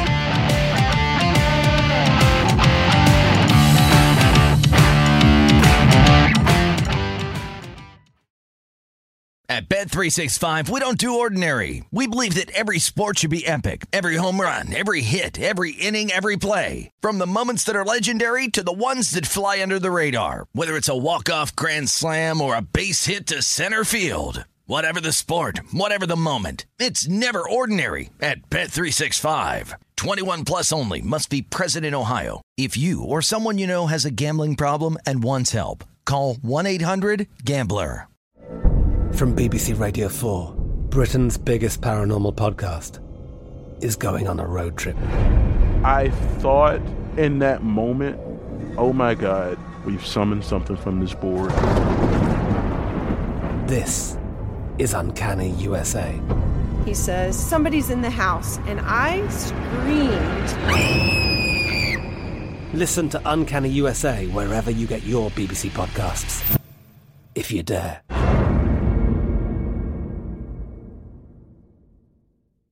Xfinity has free premium networks for everyone this month, no matter what kind of entertainment you love. Addicted to true crime? Catch killer cases and more spine-tingling shows on A and E Crime Central. Crave adventure? Explore Asian action movies on Hayah. Searching for something extreme? Check out skating, snowboarding, and more on Fuel T V Plus, the global home of action sports. And find crowd-pleasing bops on iHeartRadio's Hit Nation playlist. There's new free shows and movies to love every week. Say free this week in your Xfinity voice remote.